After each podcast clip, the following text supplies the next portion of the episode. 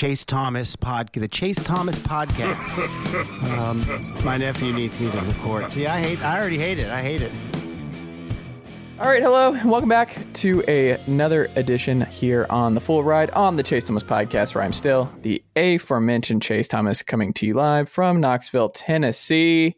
Valley University of North Georgia alumni Matt Green also here at this time every single week. Matt, good evening, sir. How are you doing?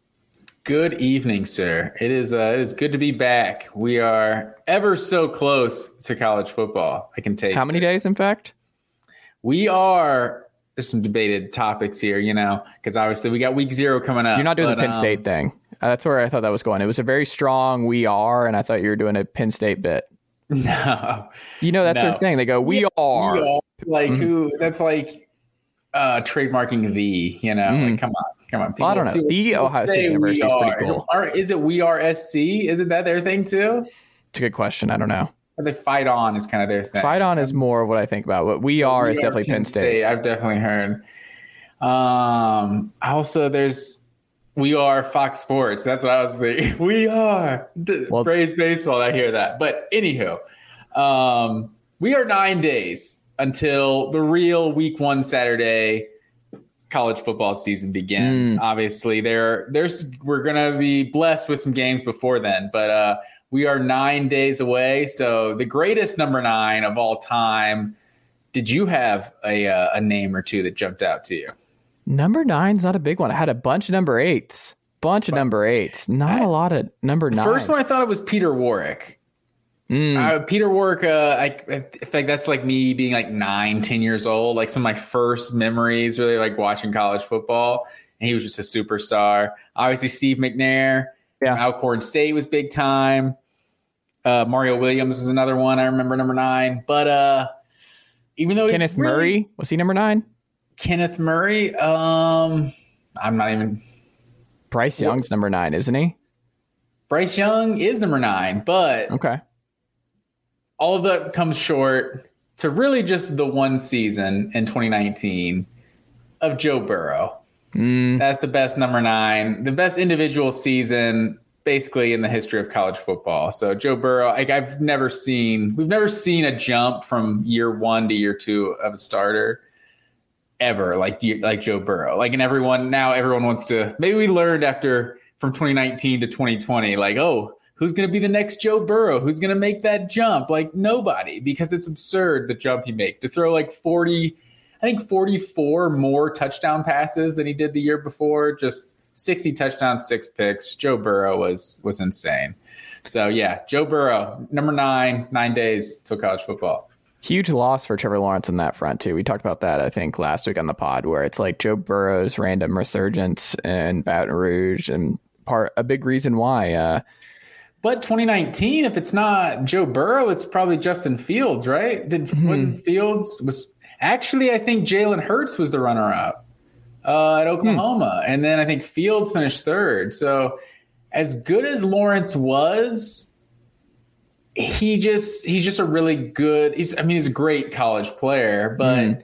He like didn't have those individual like Heisman seasons. He was just because he wasn't up and down. It wasn't like one of those where he progressed. He didn't have the trajectory where like he was. But I mean, even I Johnny feel like he was a finished product. Yeah, when he like Yeah. walked on campus, And it's not like a knock on him. He's just he's already six six five whatever, just a, an NFL prototype quarterback. Well, you know how they developed down there in uh, Cartersville, Georgia. The Purple Hurricanes is a tradition unlike any other. That's what That's they do. true. They're a power three A. I think they're they're a powerhouse for sure. Uh, good uniforms, good history there. Quality uniforms. I definitely respect the unis. Yeah, they got canes on the gold helmets. Purple it's and pretty cool. gold. Yeah, Yeah. they're solid. I think it's purple and gold, isn't it? Yeah, that's what I said. Yeah, purple and gold. Yeah.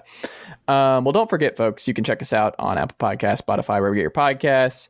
Uh, just make sure you're subscribed every single day. New content on this very feed. You can also watch us on youtube.com slash Chase Thomas Podcast. Like and subscribe. All kinds of great video content as we continue growing out the YouTube page. Follow Matt at Matt underscore W underscore green. Follow myself at Chase double underscore Thomas. You can also email this very program at Chase Thomas Podcast at gmail.com.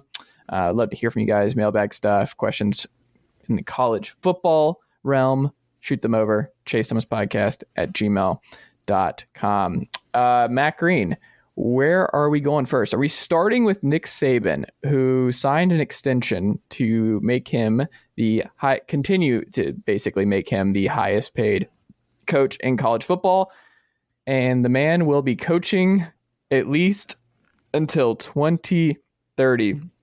And it's funny because I don't know if you caught him on uh, Dan Patrick's show last week, but Dan asked him about like whether or not he would retire, was thinking about retirement, and it was just the answer that Nick gave. It was quite clear that that man has no interest in life without roaming the sidelines. Where it's like, I mean, this is what I like to do. I'm good at it, and as long as I'm good at doing this thing that I very much enjoy, why would I stop until they tell me I have to stop? So on one hand, good for him, man. That's what we all want in life is to find that thing that we just love doing and we just are really good at it and we just keep going until one day they just force us out. But man, thinking about seven more years at the minimum is uh is a lot, but good for him, right? Yeah, without a doubt. I mean, and this doesn't even really guarantee that he's going to be around for seven more years, right? I mean, it's just like he's just going to get paid because the last thing you want to do is look like a lame duck coach and like, oh, you know, who knows how much time he's got left or whatever. Like, I'm under contract for eight years. You don't worry about me, you know. But he obviously could hang it up at any time if you know health became an issue or whatever. But I mean, you look at the guy like Mack Brown mm. turns 71 or 70, whatever. They're the same age. They're either 70 mm. or 71. Mack Brown's turning 71, like I think next week. Nick Saban turns 71 in like October. Mack Brown looks 71. like he looked like Bobby Bowden looked at 71. And Bobby Bowden, that was the first person I looked when I heard about this contract. He retired at 80. Mm. And like he was almost kind of pushed out too at 80. You know, like he probably would have coached a little longer if he wanted to. But he was also felt old for a while at mm. 80. You know, like Nick Saban doesn't even seem old yet. Like yeah, like he is 70, about to be 71 years old, but he like there's no reason to think he's gonna be hanging up anytime soon. Like he's he's the goat and he just he doesn't really have to work as hard as other guys do at this point. Like people like the transfer portal, like I'm convinced that like they don't even reach out to people in the transfer portal. Like they reach out to Alabama when they're in the portal, you know, like he they they pick and choose who they want for the most part. So yeah, well, it I is mean, a I, misnomer in the portal stuff is that when you talk to coaches and people in the know, is that like there's this idea that the tampering stuff where it's like the the coaches and the programs are the ones going after kids. It's very much the other way around, where kids are put in the in the portal and calling other coaches and talking to other players and being like, "Hey, can I come over?" or "What do you think about me going over there?" Like it's very much more the players are. I mean, Alabama's uh, yeah. the gold standard, right? You're yeah. like, well, you guys have a weakness at cornerback. Like, you know, I could come in and play cornerback mm. for you for a year. They're like, yeah, let, let's do it. Like, right. their wide receiver recruiting is honestly like as good as it's been. It's they've needed to hit up the portal a lot recently, but it's like they're Alabama, so there's a chance. You know, with their offense, with their quarterback play, that they just continue to not miss a beat because you know they can access the portal that well.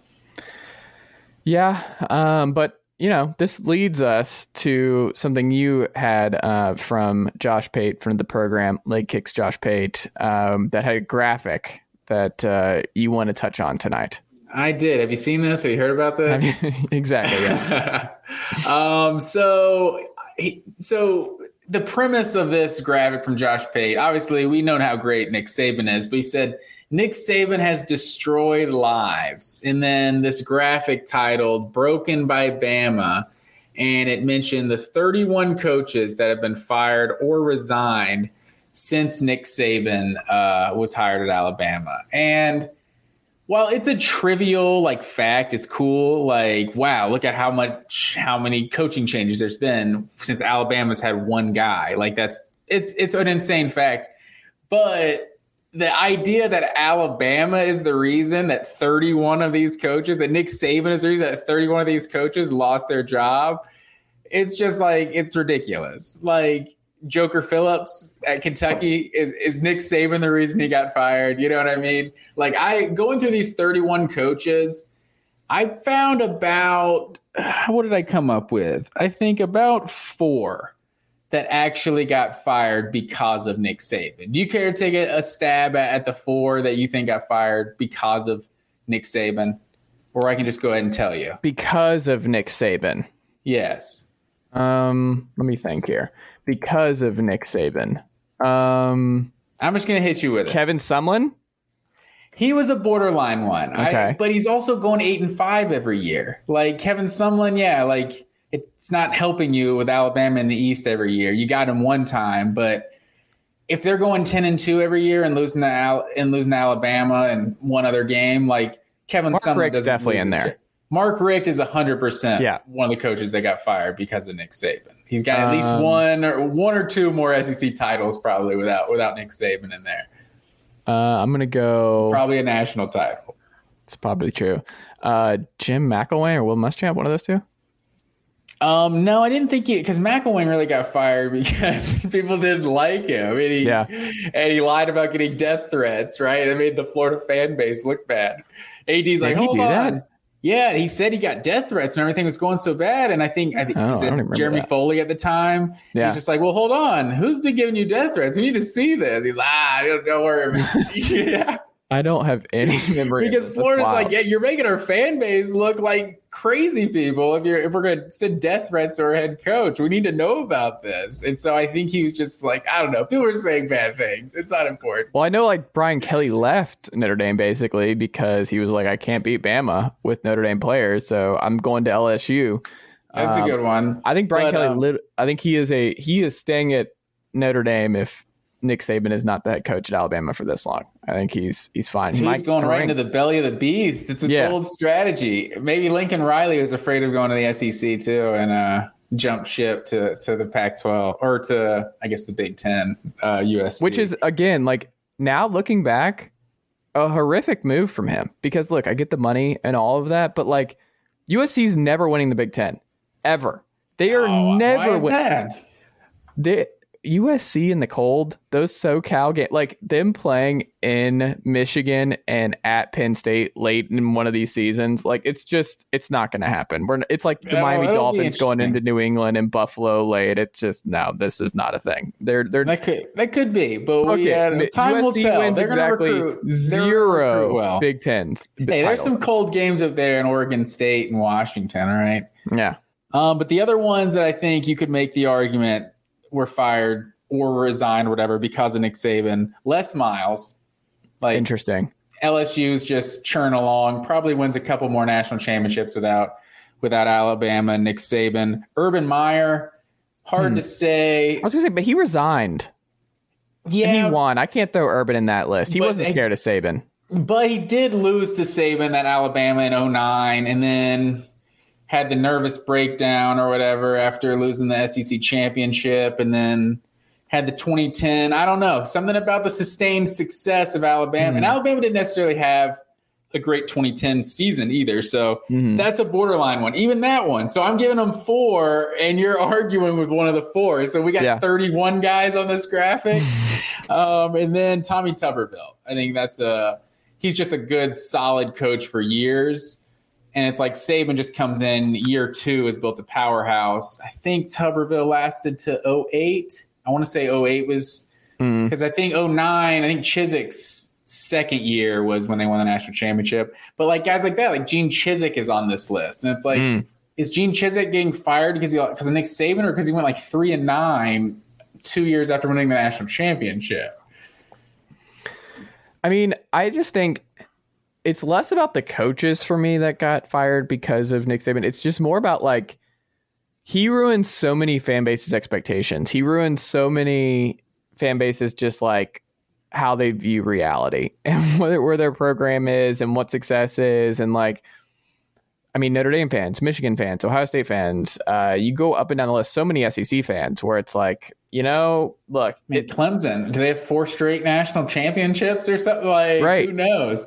And I just I think it's more about those fan bases and what he did to just the and it's not his fault. And again, I'm not blaming Saban. Well, it is his fault, but I'm also not uh harping on the guy for being an excellent all-time best coach is that like parity went out the window with him. Like once he figured out Alabama, it's just parity is out the door and we're going into this year and I wrote about it where I'm like I just Bama's just the best team, top to bottom. You go through everything, and you're like, I, I just they had a quote unquote down year, and I'm going through every advanced stat, and I'm going through everything, and I'm like, they're one two in just about everything, and it was a down year in Saban's mind, and they just got better, and it's just I, they're just this inevitable part of the sport now that I mean, Jahmyr Gibbs is like my Heisman favorite, and he just comes like it's another guy. He's just like I was I could have had a great career and been a first round pick at Tech. Like Tech puts guys in the NFL.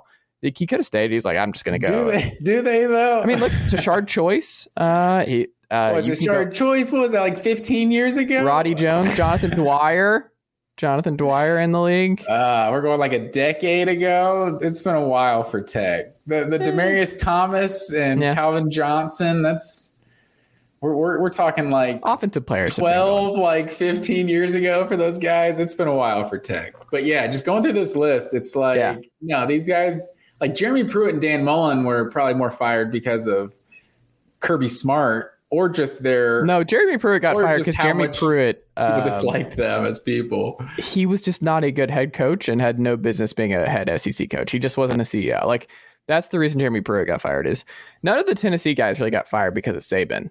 Um, like fulmer it's yeah. like is yeah it kind of overlaps with the end of saban but I mean, that's not that's not the reason. For No. Fulmer. It was you know, it's just people were tired of him. He kind of the recruiting was going down. yeah, it's it, like kind of a slow, slow down, downward turn. But it was kind of like the Bowden stuff, where you just saw the writing on the Yeah. wall and you're like, this is ending. And they kind of had to force out the legend. Like that's that's just what that's what happens sometimes. But yeah, there's Petrino and Hugh Freeze. Like these guys aren't getting fired because of uh, because of Nick Saban. They had their own thing going on. Yeah, for sure, for sure. Did you see uh, the list uh, Dog Stats just put out? By the way, Um, no, I did not. uh, the most returning 70 plus PFF grade players in 2022. Who would you guess is number one? Um, I don't know, maybe Alabama, Georgia at 20. George Bulldogs. Alabama's only returning 11 70 plus uh, ratings, PFF ratings. I don't know. I, it's cool. It's cool to see Georgia at the top of a list. That kind of know- it I never know surprises me because of these just PFF Georgia losing so much, and we'll get into their lost production. But the fact that they still have that many guys returning, and true or false, Matt Green, Stetson Bennett will be 25 years old before the end of this college football season. yes, I saw that. Twenty-five. You've got to be kidding me, Chris Weinke. I mean, we thought that was crazy, his age 30 season uh, in here, but. Uh, I just love seeing the old pictures of him rocking number 22. it's like this starting quarterback. That's how that's how low this guy was on the potential of being the starting quarterback at Georgia. He was number 22. I feel like he he's got to be like the same age as like Joe Cox. Like those two are somehow the same age. Uh, Joe Tereshinski. It's like they're just uh, they're somehow the same age because he's been in this program and just bounced around for this long. Um, Yeah, we're gonna he's start. got to be at least Fromm's age, maybe a year older than Fromm. Fromm's been out of Georgia. What was like the third year he's been gone? Good question. Now I want to pull this up. Is he older than Jake Fromm? He is older than Jake Fromm. Yeah, so That's been, incredible. It's been around a while. He's out of football too. I think. I think it's over for him. The NFL. Um, I read a piece on him. I think Demetris Robertson, like last year, was still in college when Mecole Hardman was in like his third year in the NFL. Like it's kind of crazy. that's another the five star. If you go down the five star rabbit hole of like what happened to that guy, um, he's one of those you got to go. Wow, that really just did not work out. Um, the Cal to Georgia it just never worked out wherever. But Um, this is interesting. Like what I think a lot of people forget about going into last year is Georgia lost a lot from the 2020 defense. Like the 2020 defense was one of the top ranked defenses in the country. And, you know, they lost Ojulari, like basically the entire secondary. I think they lost like six guys from the secondary with transfers and like they had four cornerbacks that that went pro or transferred. So like Actually, I think they had four that went pro, and then five, uh, a fifth one, Tyrique Stevenson, went to Miami. So Hmm. they lost so much from that 2020 defense. It's just they're just this is what happens when you stack elite recruiting class on top of elite recruiting class. I think, and I think this one's especially. It feels similar to the 2019 class that had uh, Nakobe Dean and and Travon Walker and those guys. that that kind of just played situational roles, but just they they would kind of be the third down squad. It seemed like the five star freshman would kind of come in there on third downs and just kind of use situationally. I, I, I have a feeling that that's what, kind of what this 2022 class is going to be. It's going to have some of those guys that can that can be used like kind of situationally, just young like five stars. My uh, four team playoff came out uh, this week as well. Did you see who I put in my four and national champion? Oh, you made your prediction? Where is mm. that? I did not see that. Put it out in the piece. The college football playoff is boring. The conversation is boring piece that I wrote this week uh, that you can go find at sportsrenaissanceman.substack.com. But uh, my four. Do you have your four ready? I don't know how to feel. Yeah, I feel like this should have been a segment. You know, I feel like you're you're two timing me over here. I'm sorry. I'm sorry. I wrote about it. I, I, feel like you you have your four, right? No, I do have my four. Okay, well let's do that. Um, my four: Alabama one, Ohio State two, Texas A&M three, mm. Clemson four, and then I have A&M beating Ohio State, and I have Alabama beating Clemson, and then Alabama beating A and M in the Alabama over A and M in the national championship. So I have mm. uh, as my one seed, I have Ohio State, mm. and then I'm going to go Alabama two, uh, Georgia or excuse me, Utah the three seed, and then Georgia the four seed. And then I think I'm going to have Ohio State beating Georgia in the first round of the playoff, Alabama beating Utah, and then Ohio State beating Alabama national championship. Mm. CJ Stroud just doesn't give me the the championship quarterback buzz. He feels too much like a JT Barrett to me. I'm just not there with him. I need the I Cardale mean, Jones. I need the I need the Justin Fields type. I need something more. He's not. He's not isn't the dude he just, me. Isn't he like a, a kind of a hybrid of all three? No, man, guys, he doesn't though? move in the pocket at all. Everything is just so clean. Seventy percent completion percentage. He makes the right throw. He does exactly what he's supposed to do. He seems like the perfect type, uh, the the the prototype, though, in my right. opinion, that it can run, and he is very athletic when you see him take off, but he literally can affect a game without running at all. Yeah, he's more he's a pocket a, guy. Fields is okay moving around. Fields just, Fields seemed yeah like there's a lot more design runs for Justin Fields. Well, he's also bigger. Like Fields is yeah. a big dude. Fields he took a beating in the that Clemson game if you remember.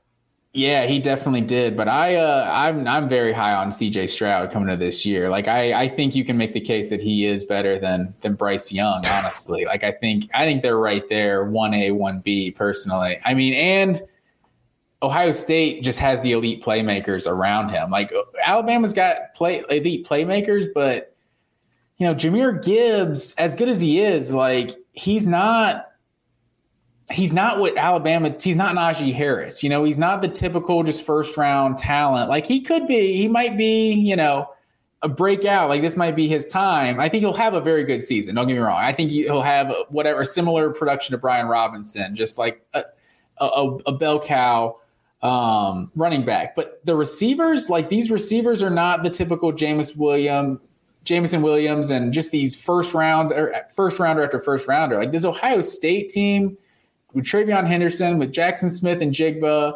Marvin Harrison Jr. Like I don't even know who who the other guys they're gonna have that are gonna bust out. It just this receiver group is just always elite, and I don't know. I think Ohio State is gonna be improved defensively too. Like they're gonna be tough to beat. Low key tough agree. schedule. They might not run to go undefeated. It is a low key tough schedule, but I really like Ohio State this year.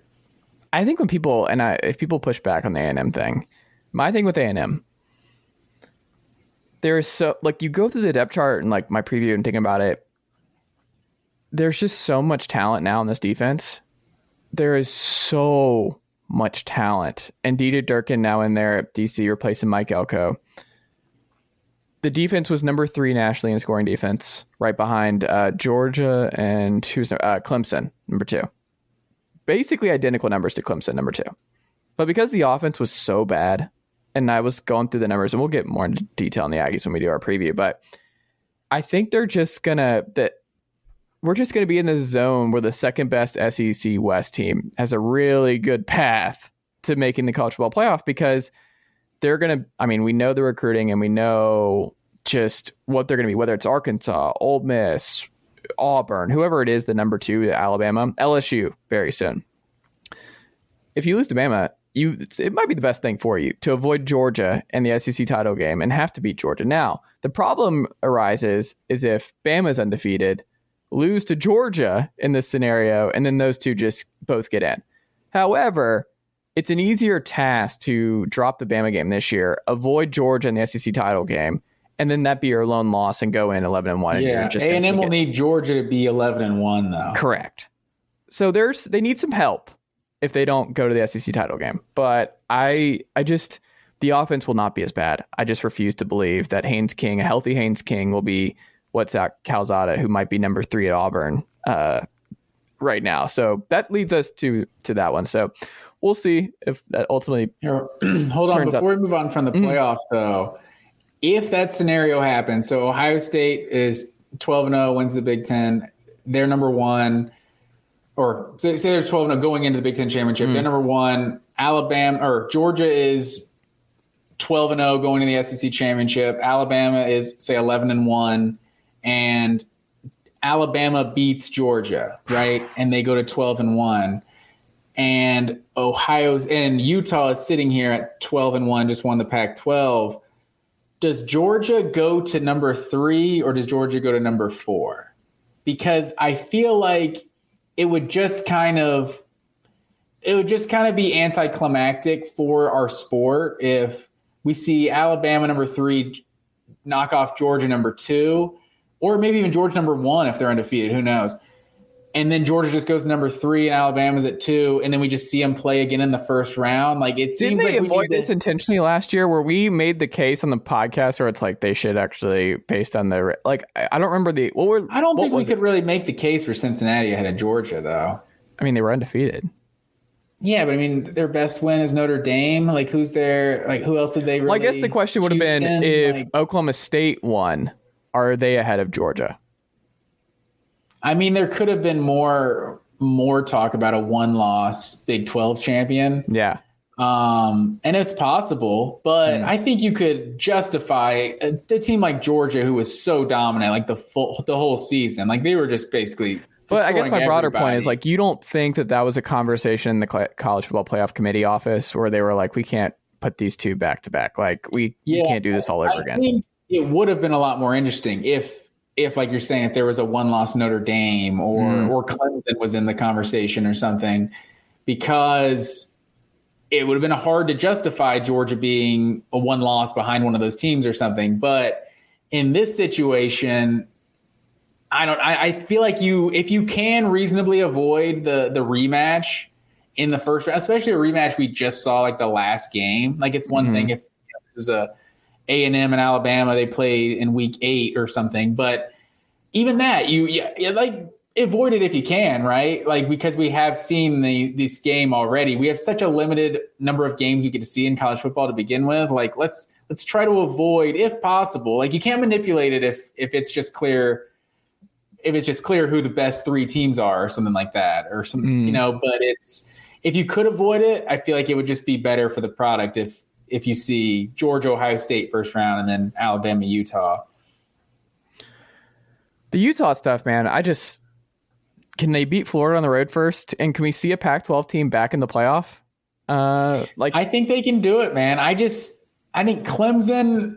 I mean, obviously, there's the, the Big 12. I just I don't see the Big 12 getting to the playoff this year. I just I, that. Well, what you're asking Utah like to do is to teams. sweep Oregon, USC, and Florida.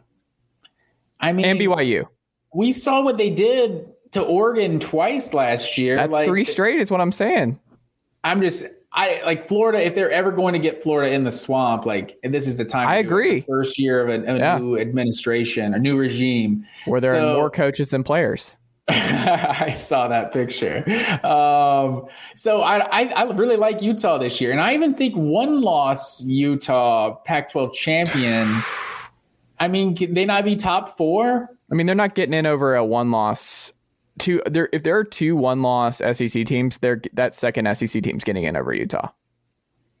And they could be, they could both get in though. In my scenario, I I could yeah, see both of them getting in, but a, a one loss Big Twelve champion, I think, gets the nod, or a one loss ACC champion. I think Pac 12 is the weakest one. I think they're going to get the least amount of cachet I, here. I personally think the Big 12 and ACC champion, who I think is, I believe I said NC State and Oklahoma. Yes, you did. I think both of them will have more than one loss uh, this season. So I think that's what's going to help Utah. Even if they do lose one game, I think they can still. Well, that's what I should throw in. Is Clemson? I just feel like is sleepwalking into this. I just feel like Clemson sleepwalking into the playoff. And I don't know, man. It wasn't easy for them last year uh, to get to that ACC schedule. Like Miami is a legit contender in the ACC. Pitt is a contender for sure. Um, hopefully, after uh, week two, we don't feel the don't same. Don't my wolf back, man. Yeah. Well, we'll see. We'll see. Um, starting quarterbacks before we get into uh, some week zero preview action and our SEC previews. We wrap up our conference preview series. Matt Green, um, Quinn Ewers, QB one at UTK or UTA, excuse me, UT Austin. Emory Jones wins the job at Arizona State. Uh, Michael Penix Jr. wins the job for year one for Kalen DeBoer at UW. Dylan Morris and uh, I think Sam Huard, uh, son of uh, he's I think he's a nephew of Brock Huard, uh, the NFL analyst. I don't think it's his son. I think it's his, that's his uncle. I think you're um, right. But highly touted kid. I think he was a five star kid. Um, Brock the, quality ESPN uh, personality. He's good. Brock Huard's good. Um, Charlie Brewer winning the Liberty job for his 19th year in college. Uh, in the third power, third FBS school, he will be starting a college football game for. Uh, shout out to JT Daniels, also pulling that off uh, by getting the job at yeah. West Virginia. And then TJ Finley. That would be an interesting list to come up with right there. Not yeah. to cut you off, but guys to start quarterback at three different schools. There can't be that many of those. We're gonna see four now. If the transfer portal waiver stuff goes away and you can just do one a year, like just you bounce around one at a time. Yeah, just go to the next best situation. Mm-hmm. Um, yeah, was, but also yeah. Auburn. That was the last thing. Zach Calzada might be number oh, three. Yeah. Um, with TJ Finley being the week one starter at Auburn. So, which I what think has of- to be a great thing. It has to be the best news to come out of Auburn camp is that Calzada might be the third best quarterback because no disrespect to the Sugar Hill native, but um, mm. I do not think Calzada is good at all. So if he was going to be the starter at Auburn, I think there was a little little something to worry about. I feel like TJ Finley showed last year like that he he's a capable quarterback. Like he can he has some potential. I think TJ Finley could be real solid. I don't think he's suspended or anything, right? Mm. He just got that he's not, right? No, I don't think so. No. Yeah. So I think I think this has got to be TJ Finley's job personally. Which of those names who won the job? Which are you most excited about watching though? Um, it's hard to be too high on Penix um, or Emory Jones. We've kind of seen what they've done. You know, like they could both elevate. You know, the programs they've gone to, but Quinn Ewers has to be the answer, just because. Mm like I don't know how high I am on Quinn Ewers, you know, like I, like obviously I'm not any kind of recruiting expert or anything, but you know, we've seen his rating. We we've seen all that. He just sat out the entire year of Ohio State. I just want to see him. I want to see what this guy's all about. Is is he is he the is he going to live up to the hype? And so uh, you heard a lot about Hudson Card, like might yeah. be leading the the competition. I don't know what was that a smoke screen or did the boosters get on, involved? The NIL collective, where they're like, no, this is not happening. I don't like, care if he's paying out this guy, however, yeah. a year. You're gonna start him. Uh, maybe you know, maybe a little GM, little NFL, what NFL coaches have to deal with. But yeah. um, yeah. So Quinn Ewers is definitely the guy. Like, I mean, if he just comes in and he's just you know taking college football by storm, like this this college football season all of a sudden gets gets very interesting if, if Texas truly is back. We've heard we've heard proclamations, declarations in the past of Texas being back, but um, yeah, I'm really excited to see actually what Quinn Ewers has to offer. Wish he would cut his hair, you know, but I'm a mm. I'm an old uh, an old geezer at this point. What do I know about fashion? Ewers versus uh, Bryce Young, week two. That'll be fun. Yeah, man, it uh, it definitely should be. I'm and I still haven't heard anything about Oregon starting quarterback. I, I kind yeah. of assume Bo Nix, but Ty, Ty Thompson, Thompson it, it, easily could be. So if it's Bo Nix, it, it feels like kind of uh, going up against Georgia, kind of doing the same thing and expecting different results. Like I, I don't imagine uh, it going differently if it's Bo Nix playing Georgia, but if it's Ty Thompson, who knows? Maybe he gives Georgia a different look. So Dan Lanning probably doesn't want to show his hand, give give Georgia any any any benefit there. Yeah, for sure. They probably want just their guy, that linebacker, former five star guy who's played like four games total in his career. Flowe, uh, is it Josh Flowe? Justin Flowe. Justin yeah. Flowe, yeah. Um, so he's healthy right now, and that can matter in the Georgia game. Like if they have uh, Flowe and what's the other And uh, Noah linebacker? Sewell. Yeah, that's potential two first round talent linebackers uh, in that game, and they need everybody possible uh, for that Georgia game in the opener. That one, I I'm leaning more and more towards that game not being a blowout and being closer than people think. It could be. It'll um it'll be interesting. Yeah, I, uh, I'm I'm fascinated by that one. Um, Georgia's going to win, but I just think it'll be a little bit closer. I'm I'm, I'm hedging uh, a week out. Uh, I, I might be taking the the Oregon cover. There is where I'm leaning on that one. Speaking I don't, of don't cover, want to spoil our picks uh, for next week. and I want room to change my mind over the next couple days, Matt Green. Um, week zero action is here.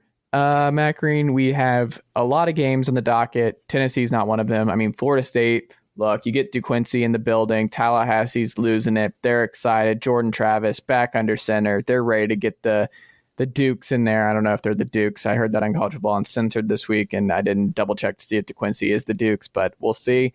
Um, Who are you talking about? DeQuincy, De, Uh, DeQuincy, Florida State's playing yeah, Duquesne. Duquesne, yeah. Um, I do not know their their mascot, but um, Is it really pronounced Duquesne? yeah. How is it spelled? Never, you've never heard of uh, Duquesne before? No. I've heard, I've seen him in basketball. I want to say um, Mike James. Is that the, Mm. that point guard that played for a while? I think he went to Duquesne. Mike James? Mike James is his name, right? I mean, he was a Bald point guard that like was around for the Heat. Was around for a while. Hmm. I, I want to say he went to Duquesne, um, but they are Duquesne University Dukes. That is correct about the mascot. Well, it's also it's Duquesne University of the Holy Spirit, um, folks. Oh, is that right? Yeah. Yeah, I believe it. Is it is that right? Is it in Pittsburgh? Yeah. Yes. Um, one of the nation's top Catholic universities. Um, There you go. Yeah, there you go. Uh, but that's who the the Knowles Kesney have. over here. What is this guy? I've never I seen it before. I expect better from you. Hold on. I've never heard that word out loud. It's a word I've seen a billion times. We all have those words where you've you've seen them and you've never heard it out loud. So you're just like, I have no idea how to actually pronounce this. And you're just going with it when you're reading books and coming across new words. If you you don't take the time to pull out the old uh, dictionary.com app and press the what does this sound like out loud, then you might be uh, taking a risk there a little bit. There, there you go. Mike James was uh was a Duquesne alumni, by the way. There you go. See, I redeemed myself there. Um, well, Matt Green, we're not going to talk about and preview the Florida State game. They should win. Uh, this is not Jacksonville State coming in there, so they should be just fine uh, at home there. Um, I think I was actually in attendance for a Jacksonville State uh, Florida State game when my cousin was there uh, over a decade ago now, where I think that was the Ryan Perrilloux Jacksonville State team. I think Perrilloux was on the the Gamecocks at that point. Yeah. Former LSU LSU great Ryan Perrilloux. Whew. Another former five star did not work out. All the talent in the world just did not uh, come together for him. Um, week zero, though, I have three games as we shake the rust off of our betting preview. Matt Green, I think the three of it, we're going in blind here. I mean, you got the Dublin game, which I'm very excited to watch because it was supposed to happen in the COVID year, right? Like, wasn't this was canceled? There was some sort Is of Dublin right? it wasn't these two, but there was a overseas game. I feel like that was supposed to be played overseas, and then 2020 wiped that out. I don't remember who it was, but there was supposed to be somebody a couple years ago um, in 2020, and I, I'm not. I don't remember who it was exactly. Um, but we get Nebraska Northwestern. I'm excited for this one. I think it's going to be a lot of fun. Matt Green. We've got Wyoming versus Illinois. Excited for that one. Craig Bohl, big Craig Bohl guy over here. Cowboy action. Like I'm excited for that one. I think that's going to be a physical game. Craig Bohl Tommy and Brett. Time. I mean, hey, when you get uh, Bret Bielema and Craig Bohl in that pregame handshake, I the intensity between the two of them and just like the just the serious football guys, the big football dude, it's going to be a pretty intense pregame handshake. So I keep an eye on that. Um, and then the nightcap that. that that I'm very excited about. You know how I feel about the Rainbow Warriors. You know how I feel about Hawaii football. Timmy Chang is back in the building in Honolulu. We get the Timmy Chang first game of his college football head coaching career coming over from Colorado State. Uh, hasn't I don't even think he's been a coordinator to this point, uh, but he gets the job. It, we thought it was gonna be June Jones, a crazy situation with Todd Graham, a mass like exodus. Um, so they lost like over fifty players to the portal. Um, so they lost all kinds of dudes. Vanderbilt oh, when uh, they're uh, over under the season, I think it's two and a half. They got to get this one on the road to kick things off in Hawaii. They start things off uh, with a vacation of sorts to to get things going here. But Matt Green, the three big ones. What are you most intrigued by here? Uh, definitely the Dublin game. Mm. I think we all want to see Nebraska. I think they're the only team that's playing on that that that opening weekend that you're really uh, wonder what they could be this year. Like Florida State, no one no one cares about that Duquesne game, right? Mm. Like that's that's North Carolina. They they play the the Rattlers. Oh, you know, I like that you said that. Love the Rattlers coach. Florida A and M's good. They were recruited pretty well. They're going to cover. I just go ahead and write that in. That's another new quarterback in the building. Drake Mays uh, won that job this past week at UNC. They said their their two quarterbacks are going to play. Go ahead and pencil in the Rattlers covering on that one, folks. That that is one you can hold pencil me to next it week. In. What's the what's the spread looking like? Doesn't looking matter. Like? Pencil it in. I don't even see an available spread here on the scoreboard. All right, put pencil it in, whatever it is. I that's what I'm here for. So, um, do you have the three spreads for the games in question, Matt Green? Yeah, so we got uh, Nebraska is a what does that say? 13 point favorite in this one over Northwestern. And it's just, I, I do like Nebraska in this one. I think uh, Casey Thompson's going to make this offense more explosive this year. Um, but I don't know. I still need to see it. I think Northwestern just has a way of of making teams get down in the mud with them, you know. Mm. And it's like this is going to be sixteen to nine or something. And I think uh, Nebraska. And there seems like there's something with the NFL games in those Europe.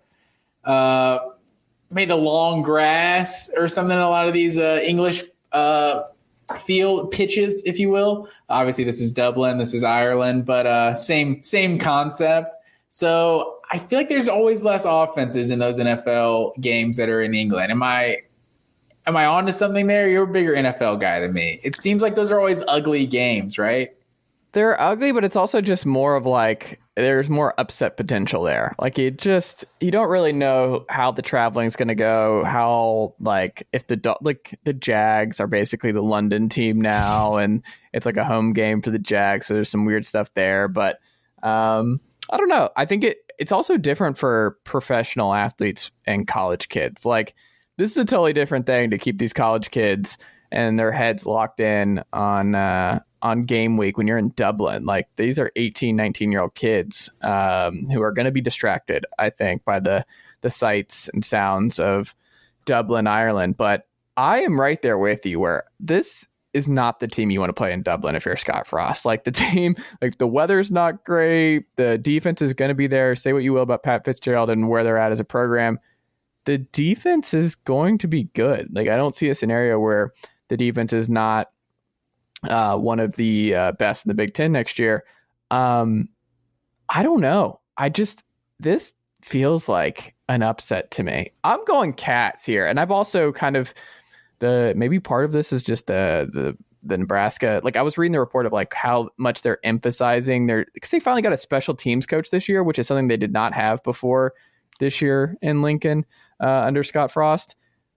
I everything about it, the throwing up stuff this past week that I sent you of like never seen like all the different offensive linemen that have been puking in practice, and you're like, none of this sounds good. All this sounds like a coach who's getting fired this year and I I think they lose here. I am all in on the Adrian Martinez stuff and the redemption tour, and with that, the yin the yang for Adrian Martinez to rise.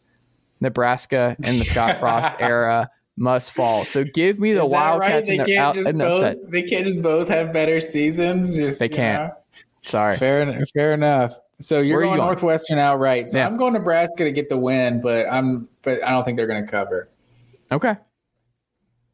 Um, what was it? 13, right? Okay, and then um, Wyoming and Illinois. Mm. Uh, the Illini are 11 point favorites in this one, and it's hard to. Uh, speaking of bad offenses, you Hmm. know, like North Illinois was just an awful offense last year, but um, I feel like year two. You know, I feel about guys in year two. I feel like year two of Bielema, uh, new offensive coordinator from um, UTSA. I think Illinois is going to be better this year, and Wyoming. Yeah, they were solid in uh, in the what conference are they in? Mountain West. Um, they were solid last year in the Mountain West, but um, I think Illinois wins this, and I'm gonna I'm gonna take Illinois and the points. Can you remember uh, Wyoming upsetting into Power Five school anytime in the last like decade? No, not off the top of my head. Right? Like I don't have any recollection. Even the Josh Allen years, they never upset anyone major that I recall. I feel like maybe Iowa. I feel like there was a It's funny you say that. Iowa was the first team that came to my head. I wonder that may have happened. Iowa's been beaten a couple times, like by like I think North Dakota State may have beaten Iowa one year. mm, Um, yeah, that's it's interesting that that was the first one you thought of because once you said that, Iowa was the first team I don't remember. my mind. But email us chasethomaspodcast at gmail.com but i don't recall the exact uh, team that uh, i just i feel like they've done it once and i don't remember who it was but i was jumped out to me first.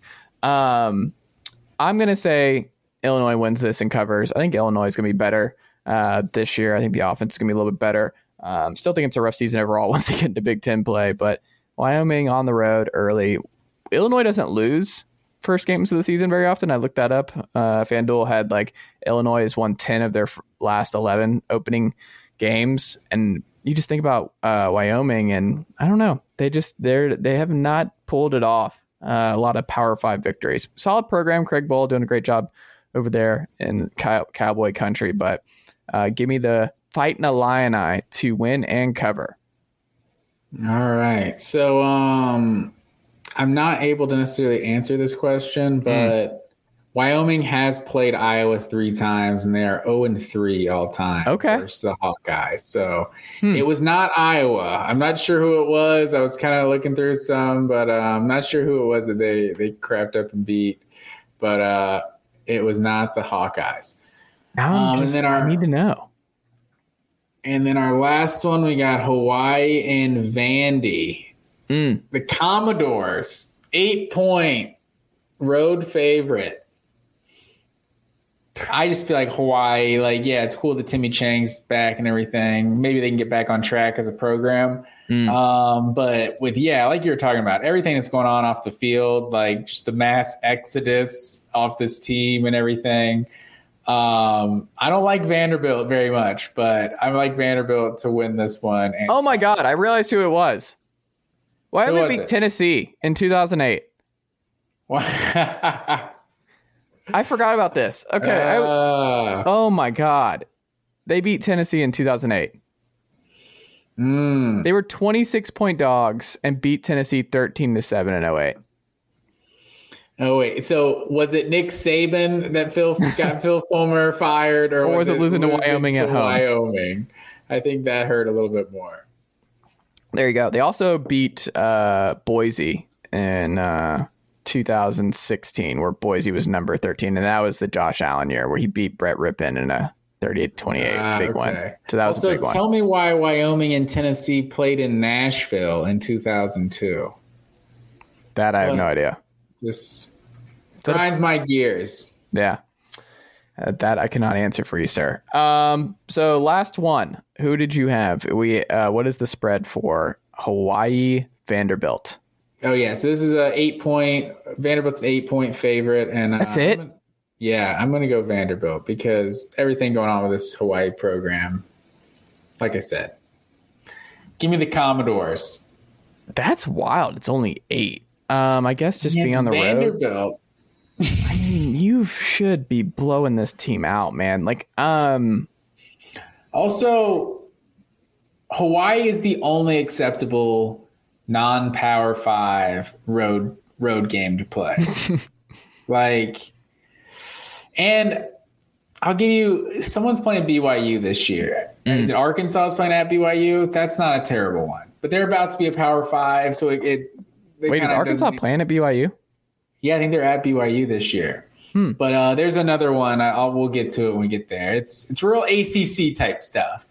ACC ACC loves just playing road games at at Charlotte and Old Dominion and all these lesser than teams. You don't give up a home game for Old Dominion.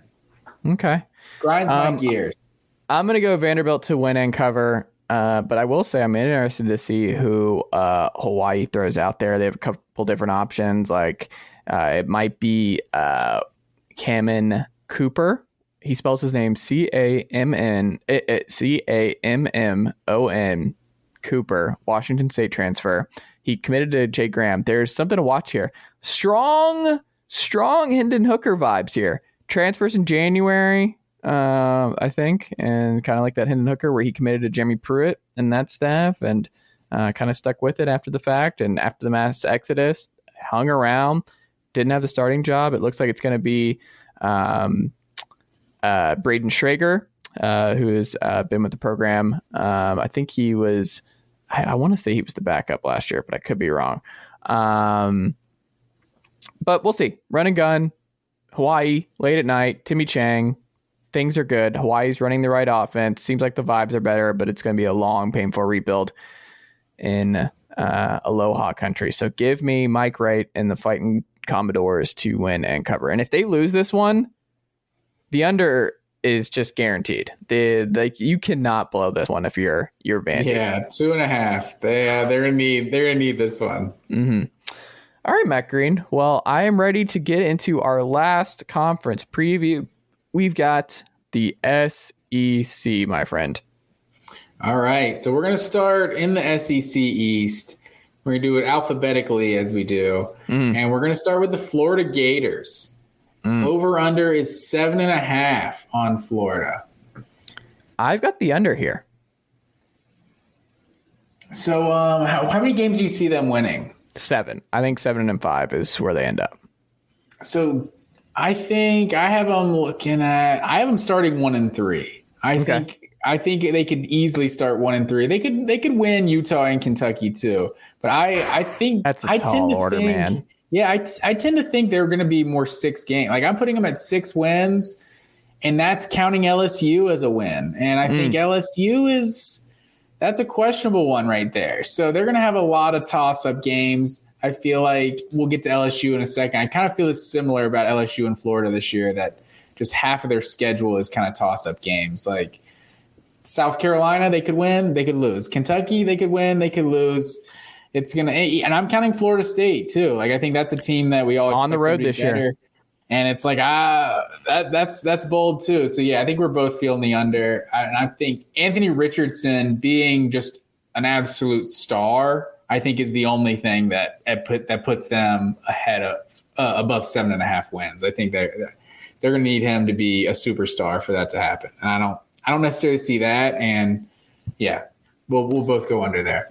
I um I don't know when you look at this schedule uh, for me, you look at um who where I just had it in front of me where to go. Oh, there it is. So Utah, Kentucky. What I think they do is they split there. They beat South Florida. They lose to Tennessee. So two and two.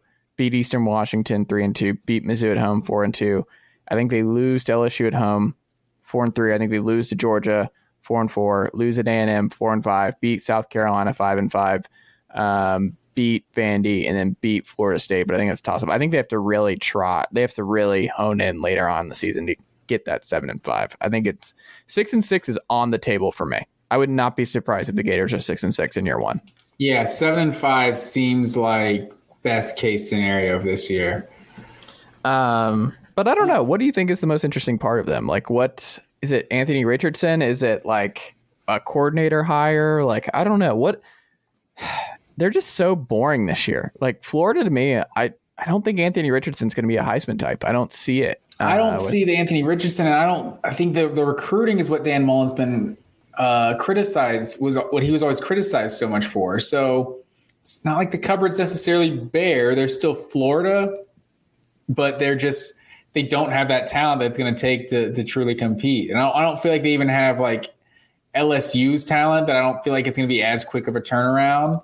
Like I, I just I don't know. And and Napier is a guy that it's hard to know exactly what you're getting. Like with Heupel, a guy who's his first year in a Power Five conference, I feel like you had a lot more of an a clear idea on what you're getting out of Heupel.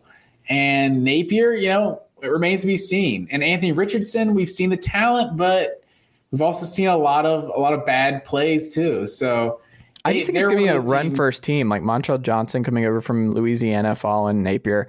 They're just going to run the ball a bunch. I don't think the pass game's going to be great. Like Justin Shorter has to be a star. Like he has to finally come through. And if he doesn't, I just, I don't see the Gators offense doing enough. I think there are going to be some real problems. And I'm uh, I'm blanking on the the transfer receiver they have uh, coming in from Arizona State. Um, he and he needs to be one of their top options too. So we'll see. Uh, Ricky Pearsall or Ricky Pearsall. There you it? go. Yeah. You got your uh, your Phil Steele Bible handy. I see. Yeah. I looked at and I, I got There it. you go. Yeah. Um, but I will say too, you know what's interesting? Who do you think is the all-time passing leader in Gator history? I would have to say Danny Wuerffel. Uh, Oh, Number two. Chris Leak. Chris Leak, number one all time. Yeah, because I think Chris Leak's like third or fourth in SEC history in passing yards. Dude was there forever. Another guy that was at Florida seemingly forever. Um, number three, Shane Matthews, though. Um, and. Emmitt Smith, not number one all time rushing for them. Is it? Uh, is it? It's not Tim Tebow, is it? No, I don't think you're going to get it. Errict it's Errict Rhett? Rhett. Yeah, it's Errict. Oh, don't don't knock Yeah. my uh, my '90s Florida knowledge, sir. There you go. I just wouldn't have guessed Bay that because it was the run and shoot, and it was just the, the prolific offense and pass, pass, pass. Chris Doering and Oh, I didn't even think of Fred Taylor. I probably would have said Fred Taylor if I would have thought Mm. of them. Okay. I was a big Fred Uh, Taylor guy. Jacksonville, the black visor. Oh yeah, Fred Taylor. Don't let a lot of Georgia fans hear that, Matt Green. Hey, Fred Taylor, I, re- I, re- I respect the I respect the game. The the Jaguars were I loved when the when Jacksonville first came along. They just uh, they really killed their uniforms, or they killed it with their uniforms just right out of the gate. And then I don't know why they started messing with it in the last decade. They don't know what they're doing. Brands just get antsy, and teams are like, "We have to do it because we've been. This is what we've been forever." They We were just like the. Panthers. The Panthers and the Jaguars came in the league together. They they, they killed it. They Panthers like, are still pretty clean. Uniforms. Yeah, they, they didn't need to change them, and I'm glad the Panthers have held on to them. Texans too. Like they just came right in, nailed it the first time. There you go. Where are we going next? uniform talk for the. So Well, let's not um, conclude it. I feel like maybe I won't, I won't make any promises.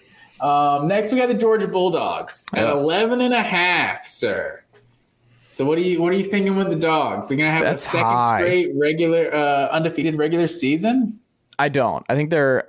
I'm going under. I think it's 11 and one. I think uh, 11 and one is where I'm at with them. I think not to go full Chris Doering here uh, with the 11 and one Kentucky Wildcats, but I think the one loss for Georgia is Tennessee. I I feel it Mm. in my bones is that Tennessee is going to beat Georgia and they are going to lose a game in Columbia where I am losing my absolute mind and attendance in November to the Gamecocks in the dumbest game possible and not following through on finally getting over the Florida and Georgia hump by losing the dumbest game possible late in the season to another uh, inferior SEC East school. So um, 11 and 1 feels about right to me for the Dogs.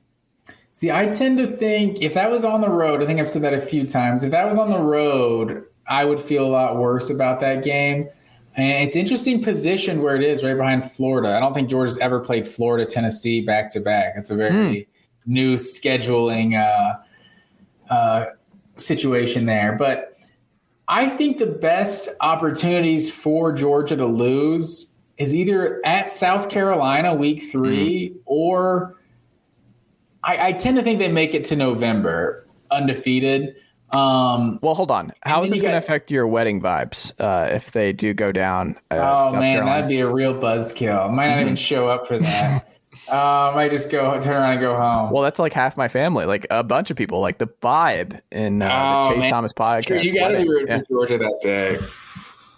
you're telling me. Um, So yeah, but I South Carolina is still like that's that's that's wanting South Carolina to take a big step in year two if we're talking about beating Georgia. Although, did you see the light show that got leaked?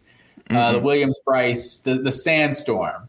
Is it Oh cool? man, I got I got juiced for it. I, Mm. A lot of people, sandstorm has a lot of uh, love or hate vibes. I feel like Anyone who hates that is just out of their mind. Like we pick on South Carolina, but they nail it with their home atmosphere I'm and everything. saying, like I, I would never listen to a rave music like that any other time, but Yeah. it, it gets you going. I'm a big fan of the the, the sandstorm. I was the whole freezing my ass off at the Tennessee Georgia game where Georgia fans just took over in that fourth quarter. That people forget that Georgia fans just overtook Neyland Stadium uh, as every Tennessee fan left, um, as seen by the black uh, coats and black. It's true. attire. Don't lie. Yeah, uh, But um, but yeah, I, they so they have the new light show and everything like everyone's getting. So it was it was a pretty uh, cool little uh, video that got leaked online. So you should check it out. But um, I mean, doesn't Georgia do that too? Like new- everybody does the light show now. Yeah, everyone's got, but they also had it going with the, The- with the they, they actually have a song. Yeah, was- They have like a guaranteed song with it that makes it even better. Yeah. Exactly, but that's going to be a noon game at Georgia, so you can't utilize it, you know. But it's Yeah. going to be 100 degrees, I'm sure. Um, so yeah, I think Georgia gets to November undefeated, and then you got Tennessee at Mississippi State, at Kentucky, and then Georgia Tech. I think Mississippi State's the only other one, right? State. Like Mississippi are the- State. exactly. I think those are the toughest games. The cowbell, you know, just They played y'all State- tough. Exactly. Mississippi State's gonna gonna get someone. You know, they're gonna. There's a few teams that go to Starkville this year that are gonna be maybe top ten or so, and I think Mississippi State's gonna get somebody. But I think Georgia's gonna be much better offensively this year Hmm. than they were, or maybe not much better, but I should say just even better. Like they're just gonna be like a crisper offense. Like I think we're kind of downplaying that Stetson Bennett has never been going through the offseason as through the spring, through this through the summer as the number one guy. And that's there's a lot of first team reps that he's never gotten as the established starter on the team. And I think that should help him a lot in the in his second full season as the starter under Todd Monken. I think Georgia's we've talked about the tight end room is just absolutely loaded. I think the receiving group, it might not be filled with those top tier first round George Pickens types, but it's just a lot of good receivers. So I feel like it's four or five deep and just good receivers. And then that tight end room, you're talking about, you know, maybe maybe two or three first round picks in that tight end room. Like those guys, if, if they reach their potential, I think this offense, I think the offensive line should be even better. Um, and then the defense, it just under Kirby Smart, under Will Muschamp, Glenn Schumann, it's hard to see this defense being anything other than really good. So if they're just as good at, at offensively as they were a year ago, maybe even a little better, I think I think they, there's a chance they're like not quite as good of a team as they were last year, but there's still no one on the schedule that necessarily necessarily scares you enough. I think it is a favorable schedule, and so I, I I'm going to go over. I'm going to take Georgia going undefeated regular season for the second straight year. My two biggest questions with Georgia. Number one, you talk about the offense. One of the things that Georgia fans get antsy about this, you bring this up. We have not seen them play from behind all that much. Where that's something I want to see is Georgia and Stetson Bennett have to play from behind because one of the things about Stetson Bennett that a lot of folks miss is that he's not a game manager. The man's a gunslinger. And That's it- true. like what happens if they're down 17-7 at the half against Oregon and Oregon's healthy defensively and they're good and Dan Lanning just knowing Stetson Bennett really really well just causes all kinds of havoc for him in the opener. Like I want to see what this Georgia team looks like when they can't run the ball down your throats and just run like they're up 30 to nothing before you know it. Like I want to see when they have to rely on Stetson to do stuff with Ladd McConkey and not just focus on the tight ends and just be able to play that big set that they're going to want to play a lot. Like I'm curious to see what Georgia's offense looks like when they're playing from behind because they have not been challenged all that much in, in the Stetson Bennett time uh, of him under center. So when we talk about Stetson and how great he was last year, he really was never behind. Like it was, he stepped up in the national title game and that was huge. But I would like to see a little bit more because it was such a rare thing, and Tennessee and Georgia's numbers offensively are nearly identical across the board when you look through them. Tennessee had to play from behind, or Hendon Hooker had to play from a position where it's like the defense is not getting a stop here. So I have to keep coming back out and I have to keep scoring, and this is just how it goes. Georgia's not in that spot, and I don't think with their loss of production on defense, it's going to be a big thing. But speaking of loss of production, my second thing about them is they are 12th in returning production in the SEC next year. So doesn't mean they're going to the sky is falling. It just means that they're going to have a lot of new faces. It means a lot of extremely talented players will be stepping in and it's a new defi- new co-DCs. We don't know what Will Muschamp and uh, what Glenn Schulman is that it? Is it Schul- Schumann? Yeah, Schumann. Yeah, um, are going to be like as co-DCs. Does that work seamlessly? is that just like they pick up right where Dan Lanning left off? We'll see. Um, those are things I'm very, very curious about. And if I, I, think those are fair, right? Those are fair questions for Georgia. Is like what Stetson Bennett and this offense looks like if they have to play from behind and really have to struggle uh, where the defense isn't 100%. The defense isn't overwhelming and they're in a shootout against Tennessee this year where they the the first quarter adjustments don't hang on. It's like, no, you're going to be in this game with them until the fourth quarter, and Stetson's going to have to go throw for throw and can't do the Will Levis pick that cost Kentucky basically against Tennessee, where Kentucky was going back and forth in Tennessee at home. Will Levis had a pick six to Alontae Taylor, and that kind of put Tennessee up two scores, and it was just really, really tough for Kentucky to come back. But um, I just I wonder what happens there. It's not going to happen often. It might happen only once in the regular season, but I think it will be interesting to see if that's the case. Yeah, I mean, you know, it's hard to know until until you know, right? So the fact that you didn't see it much from Georgia last year, it's like it's hard to think you're going to see it much this year because I think the offensive line should be much improved this year. I think you know, Tate Ratledge is a guy who got hurt like the third play of the game, I think, versus Clemson, missed the entire season. He's also had a, another injury that in this uh, fall camp. So he's a guy that I think should have been a starter at guard all year last year. And then Broderick Jones slid, slid in in the national championship at left tackle. And I think I think that's a guy who's a future first rounder personally. I think, I think Broderick Jones is an elite talent.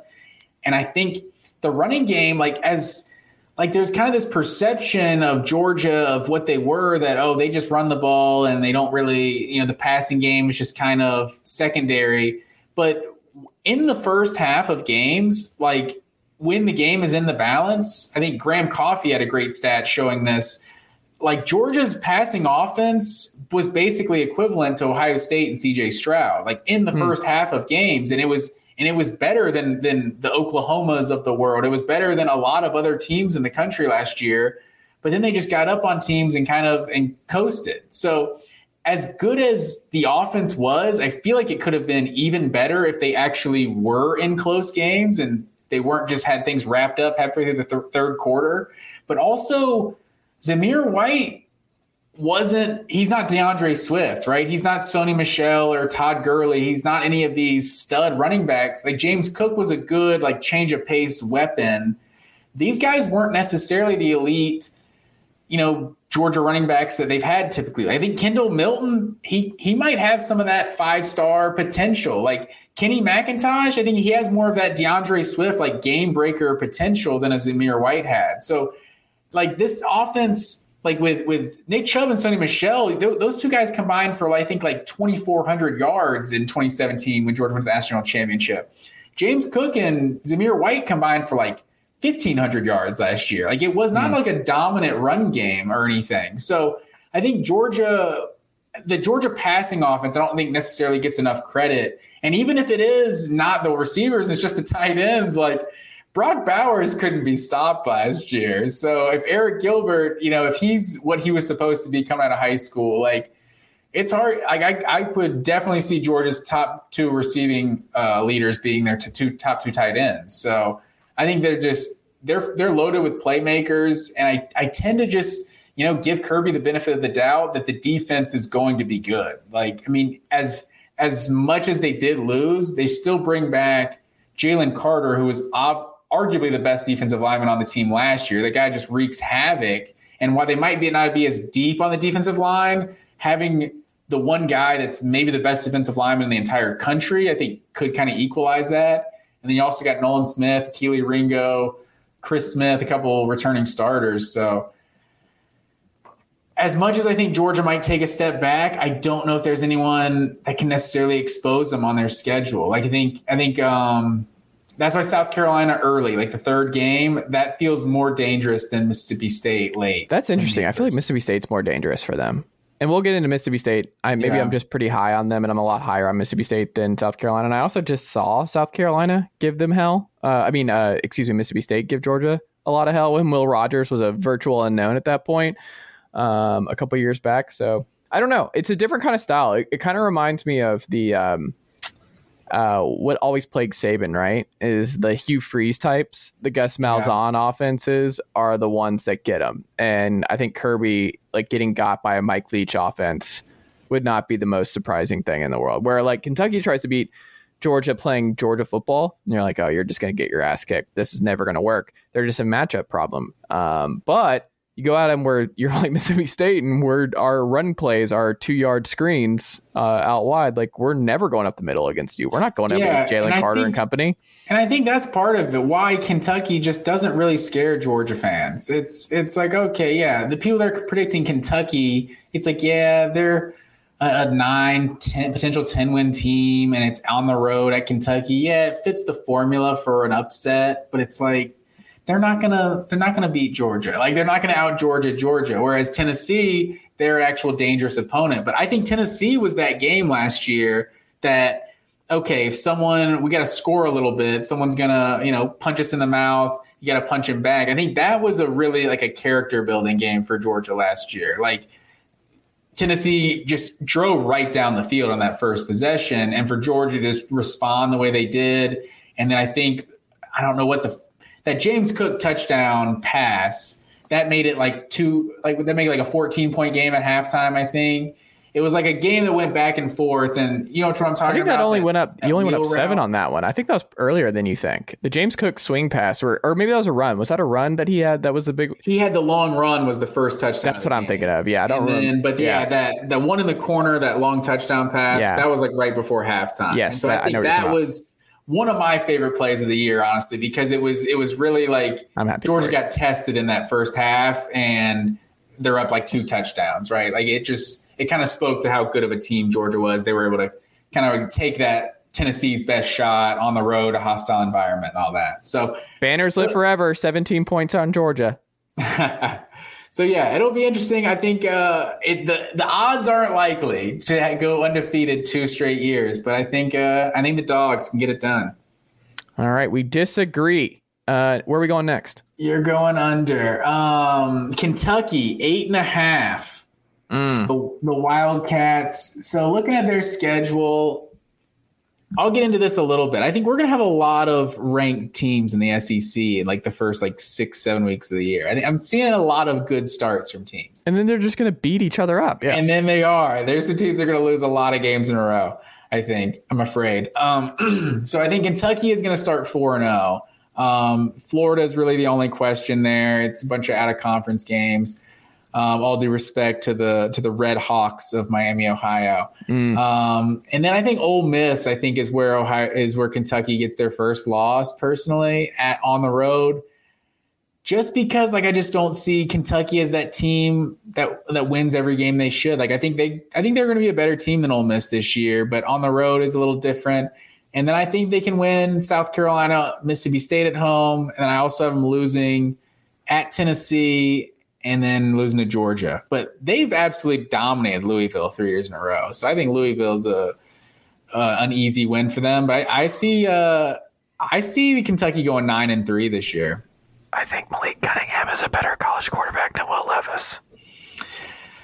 Um, I don't know. It's I mean it's possible because in in in college the running aspect is is so valuable.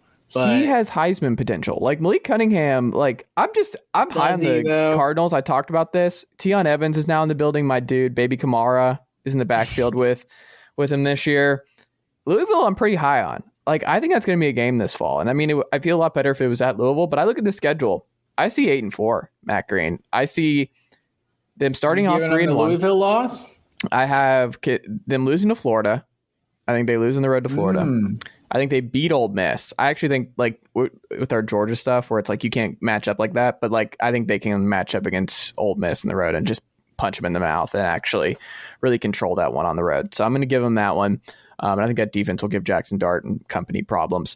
Uh, give me Kentucky there. So that's uh, four and one. Uh, they beat South Carolina five and one. Beat Mississippi State six and one. Lose at So we UT. both got them. Yeah, we're we're basically we both got them seven and two to that point. And then where I've got the losses, like I think they're going to be sitting there eight and two going in the final two weeks. They lose to Georgia eight and three. And here's part of the reason too.